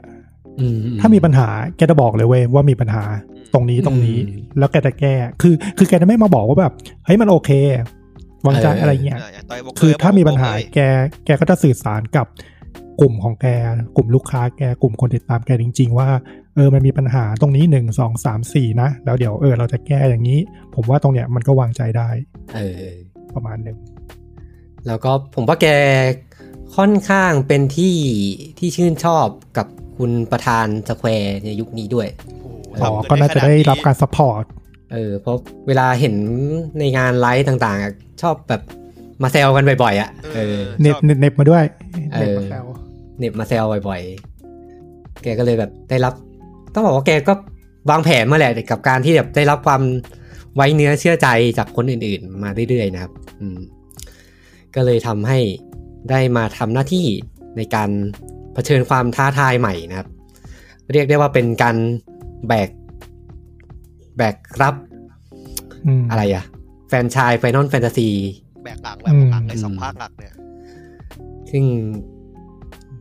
ก่อนหน้าเนี้ยมันชื่อไม่ค่อยดีแล้ว ตอนนี้ก็ อ่า ตั้งแต่ ถ้าเกิดมา 13ปะ ถ้าเกิดมันมันจะแย่อีกภาคหนึ่งเนี่ย มันมันถ้าจะไม่ไม่ไหวแล้ว ผมว่ามันมันไม่มันไม่มีพื้นที่ให้แย่แล้วอะตอนเนี้ย อืม อืมอืมอืม เพราะว่าถ้าถ้าภาคนี้แย่ 14 จะเสียไปด้วยอ่ะ เออ ซึ่งผมว่าสาเหตุหนึ่งที่ Final 7 Remake ได้ออกก็เพราะว่าต้องหาอย่างอื่นมากระ ต้อ ตุ้ ง น ขั้น แล้ว น่ะ เออ เออ ต้องขั้น เจอพา นะ ราไดด้วย อืมอืมนะผมว่า อ่ะไปรอลุ้นกันนะครับ Final Fantasy 16 นะครับ เออ นะฟังมาจนถึงประมาณนี้ก็คิดว่าน่าจะเห็นภาพเนาะว่าคุณโยชิดะ อืม เป็นคนอย่างไรนะครับเออ ผมว่าแกเป็นคนที่แบบ ไม่แฟนแฟนแฟนทำไมทำแฟนแฟนที่เล่นเกมแฟนที่สี่แบบ รู้สึกเป็นแฟนบอยกันเหลือเกิน เออรู้สึกอวยอวยเหลยเกิ เอน ออวยจัง เออ คือคือคือนั่นแหละคือผมมองแค่ว่าแกเป็นคนคือผมมองแกไปนไอดอลที่ว่าแกเป็นคนที่แบบ แกแกทำทุกอย่างแกก็เลยรู้ว่ามันคืออะไรมันคืออะไรแกเลยแบบวางแผนได้เก่งเพราะว่าแกทำมาแล้วอะแกถึงรู้ว่ามันใช้เวลามากน้อยแค่ไหนอะน้อย อืม ในในขั้นพื้นฐานนะแกไม่ใช่แบบว่าแค่เนี้ยง่ายๆสองวันก็เสร็จอะไรอย่างเงี้ยแกไม่ใช่คนแบบนั้นไง อืม เพราะว่าเราเห็นบ่อยๆนะบอกว่าคนแก่ๆบอกว่าอุ้ยพวกเนี้ยพวกเด็กๆมันทำง่ายสองวันก็เสร็จแล้วจริงๆคือทำวันอาทิตย์นะ อืม แต่เขาไม่เคยทำไงเขาเลยไม่รู้ เออ อะไรเงี้ย มันเหมือนจะมี มันเหมือนจะมีข่าวลือมาด้วยมั้งว่าฝ่ายการตลาดไม่ค่อยพอใจการให้สัมภาษณ์ของคุณโยชิดะ ก็แหม เออ พวกมันต้องหน้าที่ของมันคือต้องขายไฮป์ป่ะแกบอกแกทำลายไฮป์ทิ้งหมดเลยนะแกบอกก็ก็ เออแกทำลายไฮไฮทิ้งหมดเลยแบบอ่ะถ้าเกม เกมไม่พร้อมไม่โชว์เออ แกไม่ขายฝัน แบบ อยู่แล้วว่า อืม สไตล์ ก็ แกคือแกพูดอย่างนี้ตรงๆคนๆอยู่แล้วอะก็ตอน อื ผม ม ชอบนั่นมากเลยตอนที่แกแกบอกเงยวอลเกอร์แกร้องไห้อะผมแบบเออคือเราดูออกอะคนร้องไห้จริงไม่จริงเราดูออกอะ อืม คือแบบนี่คือคนร้องไห้แบบเจนูเอ็นจริงๆก็แบบเออกูทำไม่ได้อะไม่ทันจริงๆอะ อืมอืมอ่ะ เนี่ย สำหรับวันนี้ก็ประมาณนี้นะครับผมเรื่องราวใน วั วัน น นี้ นี้ สั้นจังชั่วโมง วันนี้ เอง ที่วันนี้ถือว่าสั้นนะ หลังจากเราอัดเทปสี่ชั่วโมงมาสองตอนนะครับ อืมรอ เกมนี้ ซะเหนื่อยเลย เทปนี้ก็ขออนุญาตท่านผู้ฟังนะขอสั้นๆบ้างนะครับอ่าสำหรับท่านที่ฟังตอนไปทำงานนะ ก็อ่าฟังไปกลับได้น่าจะพอดี อ่าไม่ต้องไม่ต้องเอาคนติดนะครับผม เออขาไปขากลับเนี่ยชั่วโมงหนึ่งขาไปชั่วโมงหนึ่งขากลับชั่วโมงหนึ่งเนี่ยน่าจะกะกำลัง ดี นะครับผมนะอ่ะสำหรับอ่าผิดพลาดประการใดหรืออยากพูดคุยกับพวกเรานะครับผมก็อ่าช่องทางต่างๆนะครับ Gamerism Podcast นะครับ Facebook นะครับอ่ากลุ่ม Gamerism Insider นะครับอ่า อืม แล้วก็เพจ Gamerism นะครับ ตอนนี้ก็อ่าผมตนไปนิดนึงนะครับ ผมพยายามปรับเปลี่ยนดีไซน์อีกแล้ว อ่ะ จริงอะ ไปทำอะไรอีก ทำอีกอะคึกเหลือเกินเนี่ย ผมเป็นคนชอบ ผมเบื่อบางทีดีไซน์อันนึงอะผมจะเบื่อประมาณปีนึงอะแล้วผมก็ อ่าอ่าอ่า อยากหาอะไรใหม่ๆ มาเปลี่ยน โซน คือเปลี่ยนเพจเยอะกว่า เออ ทำคอนเทนต์น่ะ ตอน เอ เนี้ย อผมผมชอบการเปลี่ยนเพจเออ อ่าดีครับดี มันจะมีอารมณ์แบบอะไรนะเขาเรียกอะไรวะสวนหลังบ้านสวนหน้าบ้าน อ๋อ คนอื่นสวยกว่าสวนหน้าบ้านเราอะไรแบบนี้ป่ะ อ่าหญ้าหญ้าสนามบ้านข้างๆ มักจะเขียวกว่าหญ้าสนามบ้านเรา เออเออเอออะไรประมาณนั้นอ่าครับอ่ะประมาณนี้นะครับ ช่องทางติดต่อกับพวกเรานะครับ ก็อ่ะช่องทางติดตามพอดแคสต์นะครับ ก็อ่า Google Podcast Apple Podcast แล้วก็ Spotify นะครับเสิร์ชคำว่า Gamerism ได้เลยนะครับ ครับ แล้วก็สุดท้ายนะครับก็เกม e ริซึมพอดแคสต์นะครับ ก็เป็นพอดแคสต์ที่คุยเกี่ยวกับเรื่องเกมนะ เรื่องเกมต่างๆนะครับ บางทีก็อาจจะแวะไปเรื่องราวอื่นบ้างนะครับ โดยเฉพาะช่วงแรก บ๊อบเคาเจอร์ โดยเฉพาะช่วงแรกนะที่รวมเลยนะ ยำใหญ่ อะไรก็ไม่รู้ เออท่านผู้ฟังข้ามได้ก็ข้ามนะครับ แต่ข้ามไม่ทันก็ โป่ง ก็ ตรง แล้ว ก็ฟังไป ช่วงนั้นอะ ฟัง ดุ ไป ดุกว่าบางทีดุกว่าในตอนจริงๆ เออเออเออครับผมอ่ะ เป็นครับ สำหรับวันนี้นะครับ เราก็ประมาณนี้ครับผมอ่ะสวัสดีครับ สวัสดีครั